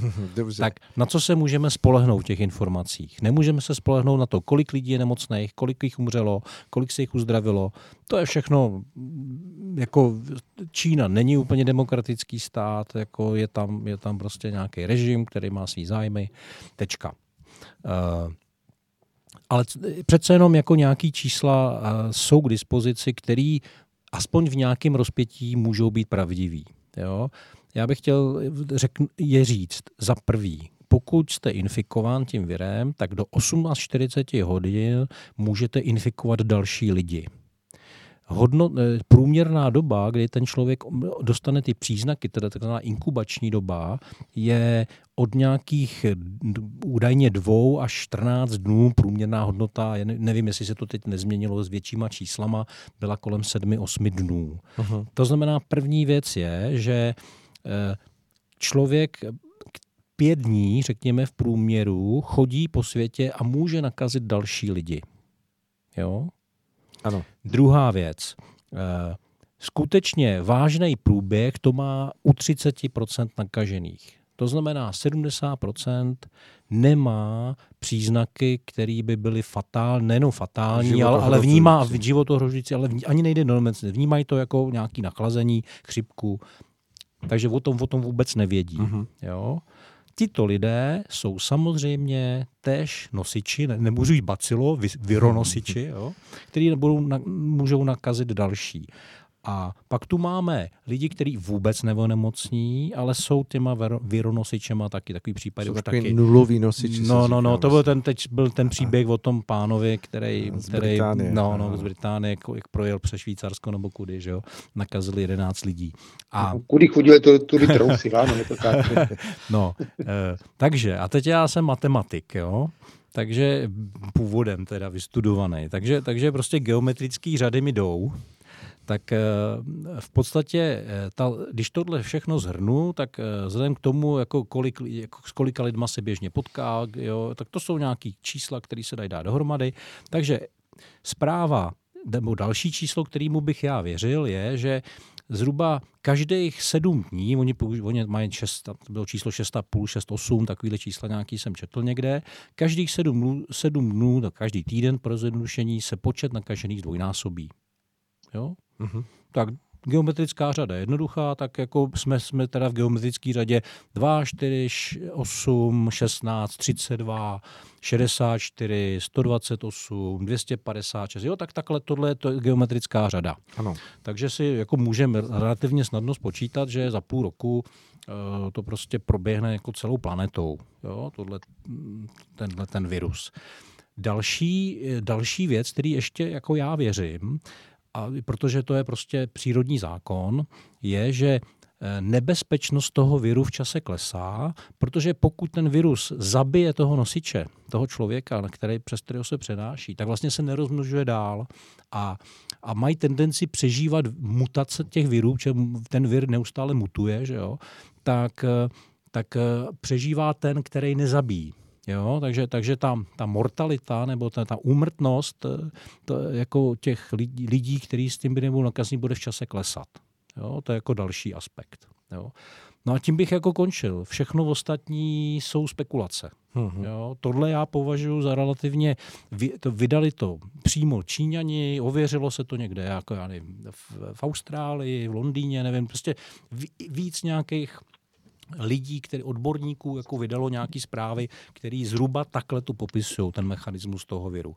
To, jestli umřou 2% lidí nebo 18% lidí nakažených, to, je, to už je podle mě spekulace, protože ta už, ta už Čína může zkreslovat, manipulovat, ddd. Uh, a takže, takže tak. A pak, pak je teda ještě, řekněme, oblast indicí, že uh, srovnává se to s chřipkou, která teď tady je, že jo, a s tím se nikdy nic nedělá a přitom jako umírá hodně lidí. E, ale jako ta opatrnost je vždycky daná tím, že o tom viru nic nevíte. Jo? Jakou má opravdu razanci, jako, jak, jak, kolik procent To je vlastně lidí, i ruku no. v ruce s tím jde strach, že No. se to nezná, tak, Tak, tak, tak, vlastně tak. Ale, ale já teď mluvím o, o rozhodování eh, orgánů státní zprávy a teď nemluvím třeba o České republice, protože to vůbec, ale, ale třeba jako jak se chovají Rusové, jak se chovají Američani, kteří mají Mhm. pravděpodobně nejvíc informací. Jo? A, a je pravda, že třeba Rusové ne, nereagovali nijak před, po, jako, pře, pře, jak to říct, přehnaně, ale, ale relativně rychle a relativně potichu a jednoznačně. Jo, jako zastavili, zastavili, zavřeli hranice nějak do nějaký míry, jo, nějakýma způsobama, lety, že jo, a teda, a teda. Jo. Takže e, mý- můj závěr na základě těchto těch fakt je takový, že e, se to bude šířit a že se to nedá žádným rozumným způsobem zastavit v naší globalizovaný svět, v našem globalizovaném světě. Že mimochodem, kdyby jsme ži, před 200 lety by, by jsme za prvý o tom vůbec nevěděli, a za druhý by se to nerozšířilo, protože by se to týkalo jedné provincie. Lokálně. Lokálně, lokální problém, který by vyšuměl. Jo? Eh, Je, je to prostě daň, daň eh, za globalizaci je mimo, mimo jiných daní je ten, že když se nastane nějaký problém, tak se vlastně lavinovitě šíří po celém světě. Hmm. Jo. Všeho druhu. Nejenom, Všeho druhu, nejenom- no, to je ekonomická krize, No. nebo, nebo vir, nebo bacil, nebo cokoliv. Jo. Hmm.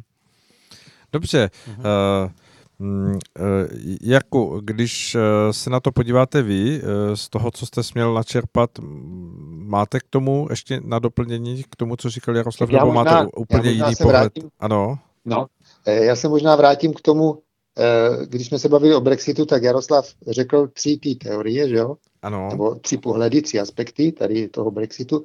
Tak úplně stejně bychom mohli rozebrat koronavirus, jo. Já jsem byl jenom na, na tom prvním teď. Ty jo? jsi vzal tu jedničku, že jo? Ano, to je ano, jasné. ano, teď. A teď máme tu konspiraci, že? Ano, ano. a, a teďka řekněme i teda tu duchovní oblast. Tak eh, já se teda eh, k té, k té první jenom vyjádřím, protože eh, jsem si vyjel graf eh, těch potvrzených případů a umrtí. Mhm.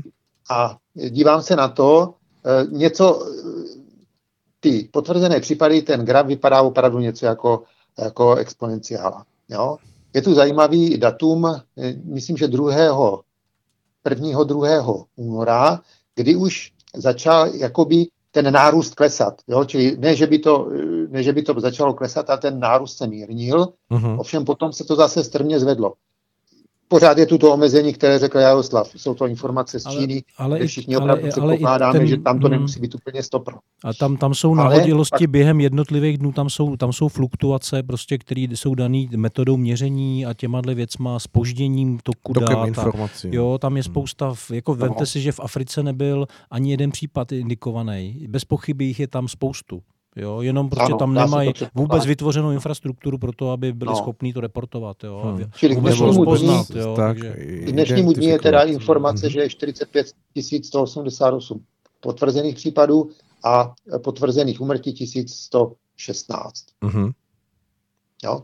Takže jsme pořád někde kolem těch, asi jestli to dobře počítám, kolem 2% umrtí a zase se zdá, že za poslední tři dny ten nárůst jako trošičku se zmírňuje. Eh, Zaslechl jsem dokonce zprávu, že se eh, že opravdu to vypadá, že vyšumí do ztracena, a že to sice chviličku ještě potrvá, ale že to eh, Jo. opravdu ten vývoj bude tak, jak, tak, jak eh, to ten- definoval Jaroslav. Tenhle optimistický scénář, který, který Jar- Jarku si říkáš, tak je, je postavený na tom, že eh, jako ten režim čínský je schopen to vlastně jako tím, že, že, že zasanuje ty oblasti, že je zavře a že lidi donutí, aby nevycházeli ven, tak vlastně zablokuje opravdu takhle tvrdě, ale tímhle tvrdým způsobem zablokuje, zablokuje šíření toho viru. To je pravda. Jo? Nebo minimálně ho zpomalí, Hmm. zredukuje. Uh, jenom si uvědomme, že, že, že kdyby to byl čistě demokratický systém, jako opravdu, takový ten švýcarský, řekněme, tak, eh, tak by to bylo daleko těžší to takhle za- zastavit. Jo. Takže, takže eh, přesto dovolím si tvrdit, že kromě totální izolace není k dispozici, pokud není na to lék, žádný nástroj, který by to šíření mohl zastavit. Jo? Jenom No a totální mám jenom drobnou, Mhm. drobnou poznámku. Je to tak 10 dní, maximálně 14, kdy se ty tři ústavy, které se tím zabývají, no, vývojem toho, té eh, očkovací látky, tak se vyjádřili, že v červnu, v červenci, že už teda budeme asi očkovat. No a dnešní zpráva je, že nejdříve za 18 měsíců. Mhm.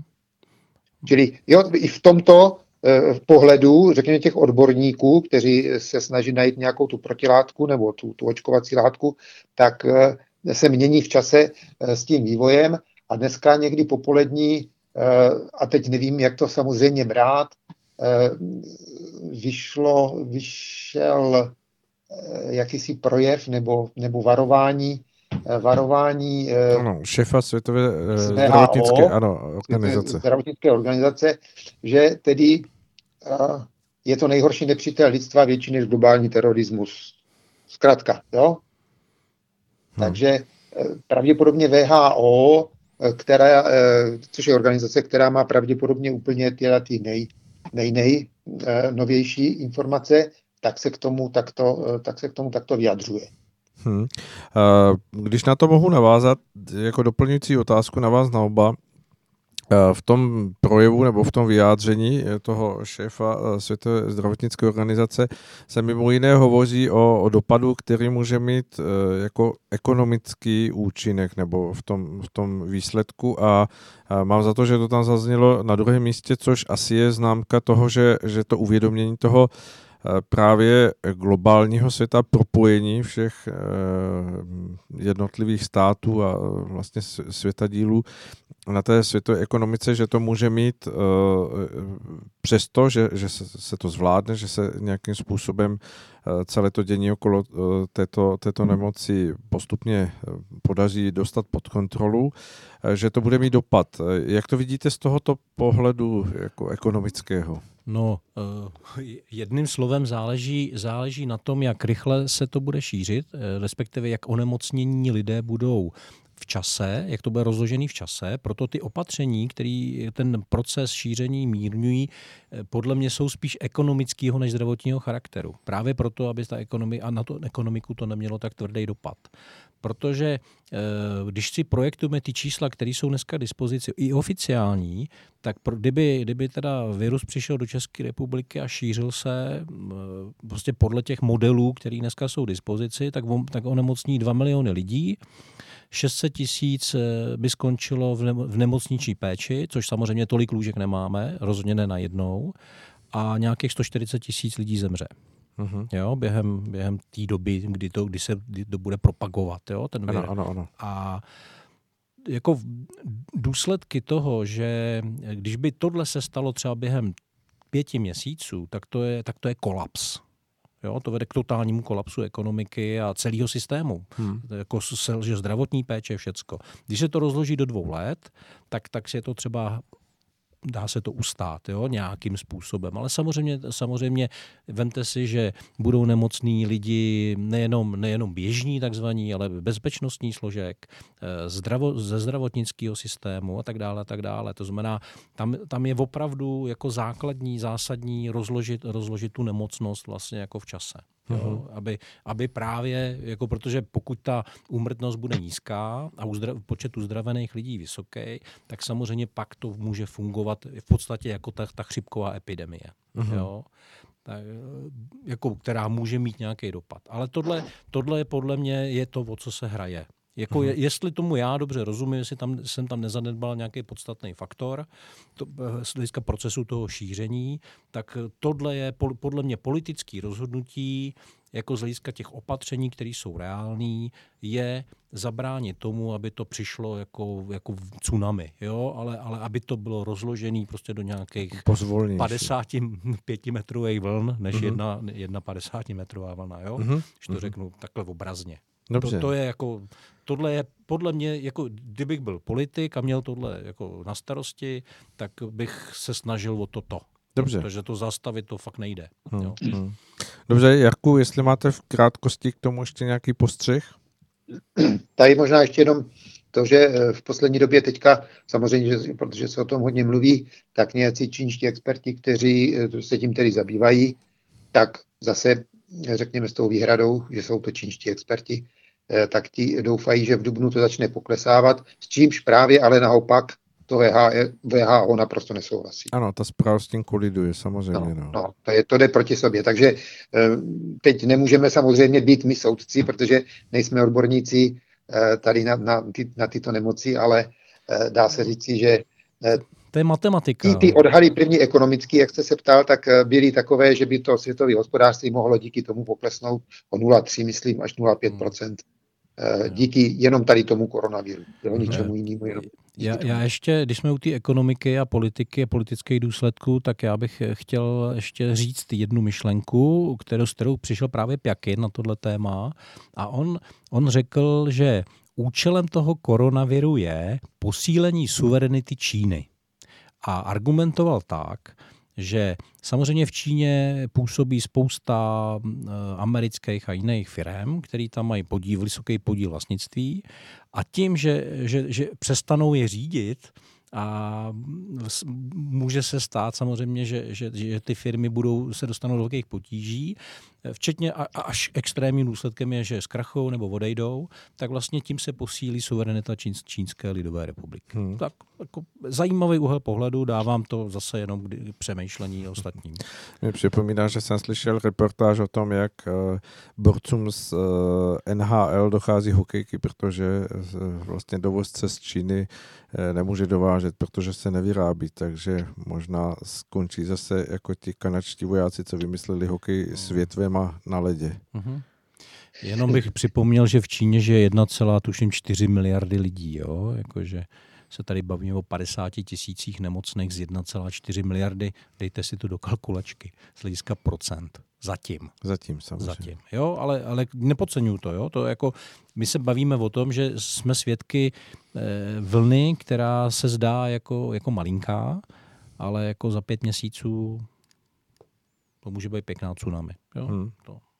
Dobře, eh, pánové, dostáváme se úplně k závěru našeho dnešního povídání, uteklo to velice rychle. Eh, taková spíš filozofická otázka. Eh, během toho letošního roku, ono se z něho zatím odvinulo jen takřka něco málo přes nějakých 30 dní a pár dní v únoru, tak hm, jak se díváte na na, ten, na ten, tu kadenci zpráv, které vlastně nás provází od takřka počátku roku, protože hned z počátku roku jsme četli palcové titulky o tom, že hrozí střed mezi vlastně velmocí USA a, a Iránem a, a hned následovali další zprávy.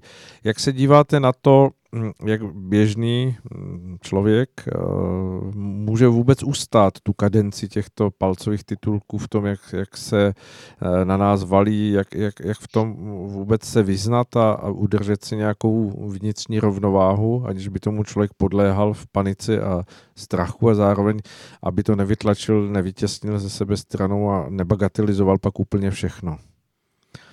Eh, možná na vás, Jarku, otázka. Eh, dvě a půl věty na to máte.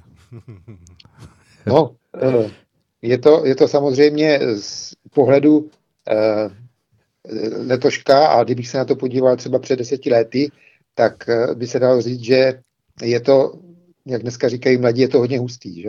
Je to, to, to porovnání určitě si uvědomujeme, že že je to úplně o něčem jiném. Těch zpráv, které se na nás valí, je opravdu hodně. Je ale pravda, že v tom mezidobí, řekněme, těch deseti let jsme si na to pomalu zvykli, čili byli jsme trošičku jako ta žába, že jo, vařená v té vodě, takže zatím se nám to nezdá možná ani tak moc, moc ještě e, tragický, že se teda odehrává, sice je toho čím dál víc, ale tak trošku jsme na to připravovaní díky, díky tomu e, minulému období. Jestli je to jenom kouřová clona kvůli něčemu jinému, to samozřejmě nevíme. E, tady ta, e, jak říkáte, velká kadence tady všech těch, všech těch zpráv. Nicméně e, může to naznačovat něco, něco, že to bude směřovat k nějakému vyvrcholení, vyústění, které nás třeba čeká za měsíc, za půl roku, za rok, nevíme. Hmm. Dobře, Jaroslave? Já bych odkázal posluchače na před měsícem jsme spolu vlastně měli skoro hodinu a půl ano, ano. přímo na tohle téma, jo? Jako když se to skrne, tak tam, tam jsme podle mě šli do velké hloubky, tak kdyby vás to zajímalo, tak si to poslechněte a eh, já bych to schrnul jenom takovou tu konspirativní duchovní rovinu, jo? Jsme v roce 2020, eh, v následujících deseti letech se opravdu pro, z mého pohledu bude proměňovat tvář světa. Určité síly mají velký zájem, aby jsme zůstali ve strachu a v, v takovém očekávání toho nejhoršího. Jo? Protože je to způsob, jak zabránit duchovnímu vývoji lidstva a samozřejmě i to, aby jsme byli spokojení a, a šťastní. Takže bude se to zvyšovat, eh, tenhle, tato kadence ještě pořád se bude zvyšovat, podle mě tak další dva roky a eh, jediným receptem proti tomu se nezbláznit je neutíkat před těma zprávama, ale nereagovat na ně emocí. Eh, je to velmi těžký. Eh, Edgar Toll napsal na Tolle, já nevím, se to čte, jestli německy nebo anglicky, napsal, napsal knihu, která se jmenuje Moc přítomného okamžiku.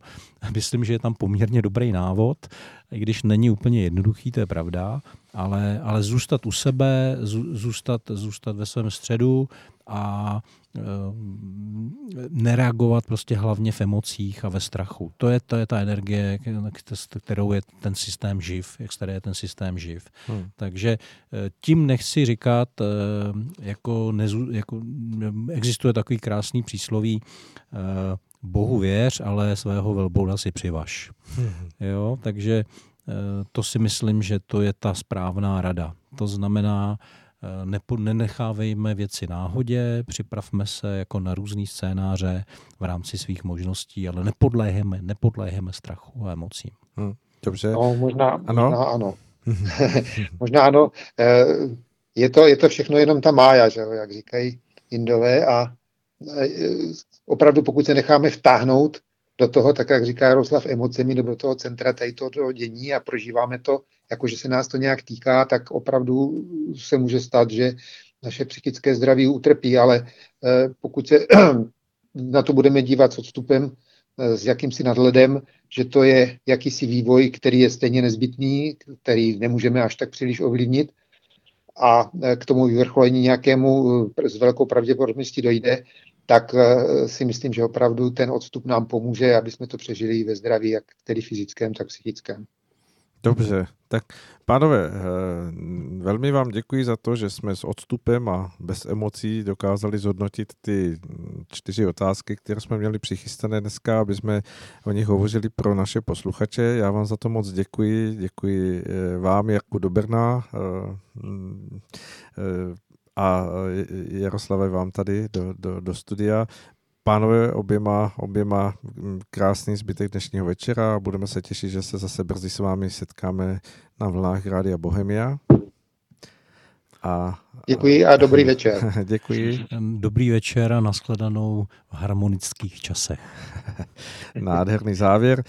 Já moc děkuji vám všem, milí posluchači, kteří jste vydrželi až do samého závěru našeho dnešního vysílání. Pokud jste nás poslouchali naživo, eh, jsme za to vděční. Pokud si nás a ty jednotlivé pořady pustíte z archivu, budeme také velmi rádi. Pokud je budete sdílet a předávat dál, budeme úplně rádi. A eh, teď už mi nezbývá, než abych eh, poděkoval kolegovi technikovi Jakubu Žajdlíkovi, který vše obsluhoval a pouštěl skladby a od mikrofonu se s vámi loučí Ali Svoboda, který vás provázel těmi dvěma díly z těch tří uh, během dnešního vysílání z Pražského studia. Přeji vám krásný večer a loučím se s vámi tak, jak se loučíme z Rádia Bohemia. Věřme, že bude lépe a dělíme věci tak, aby lépe bylo. Naslyšenou.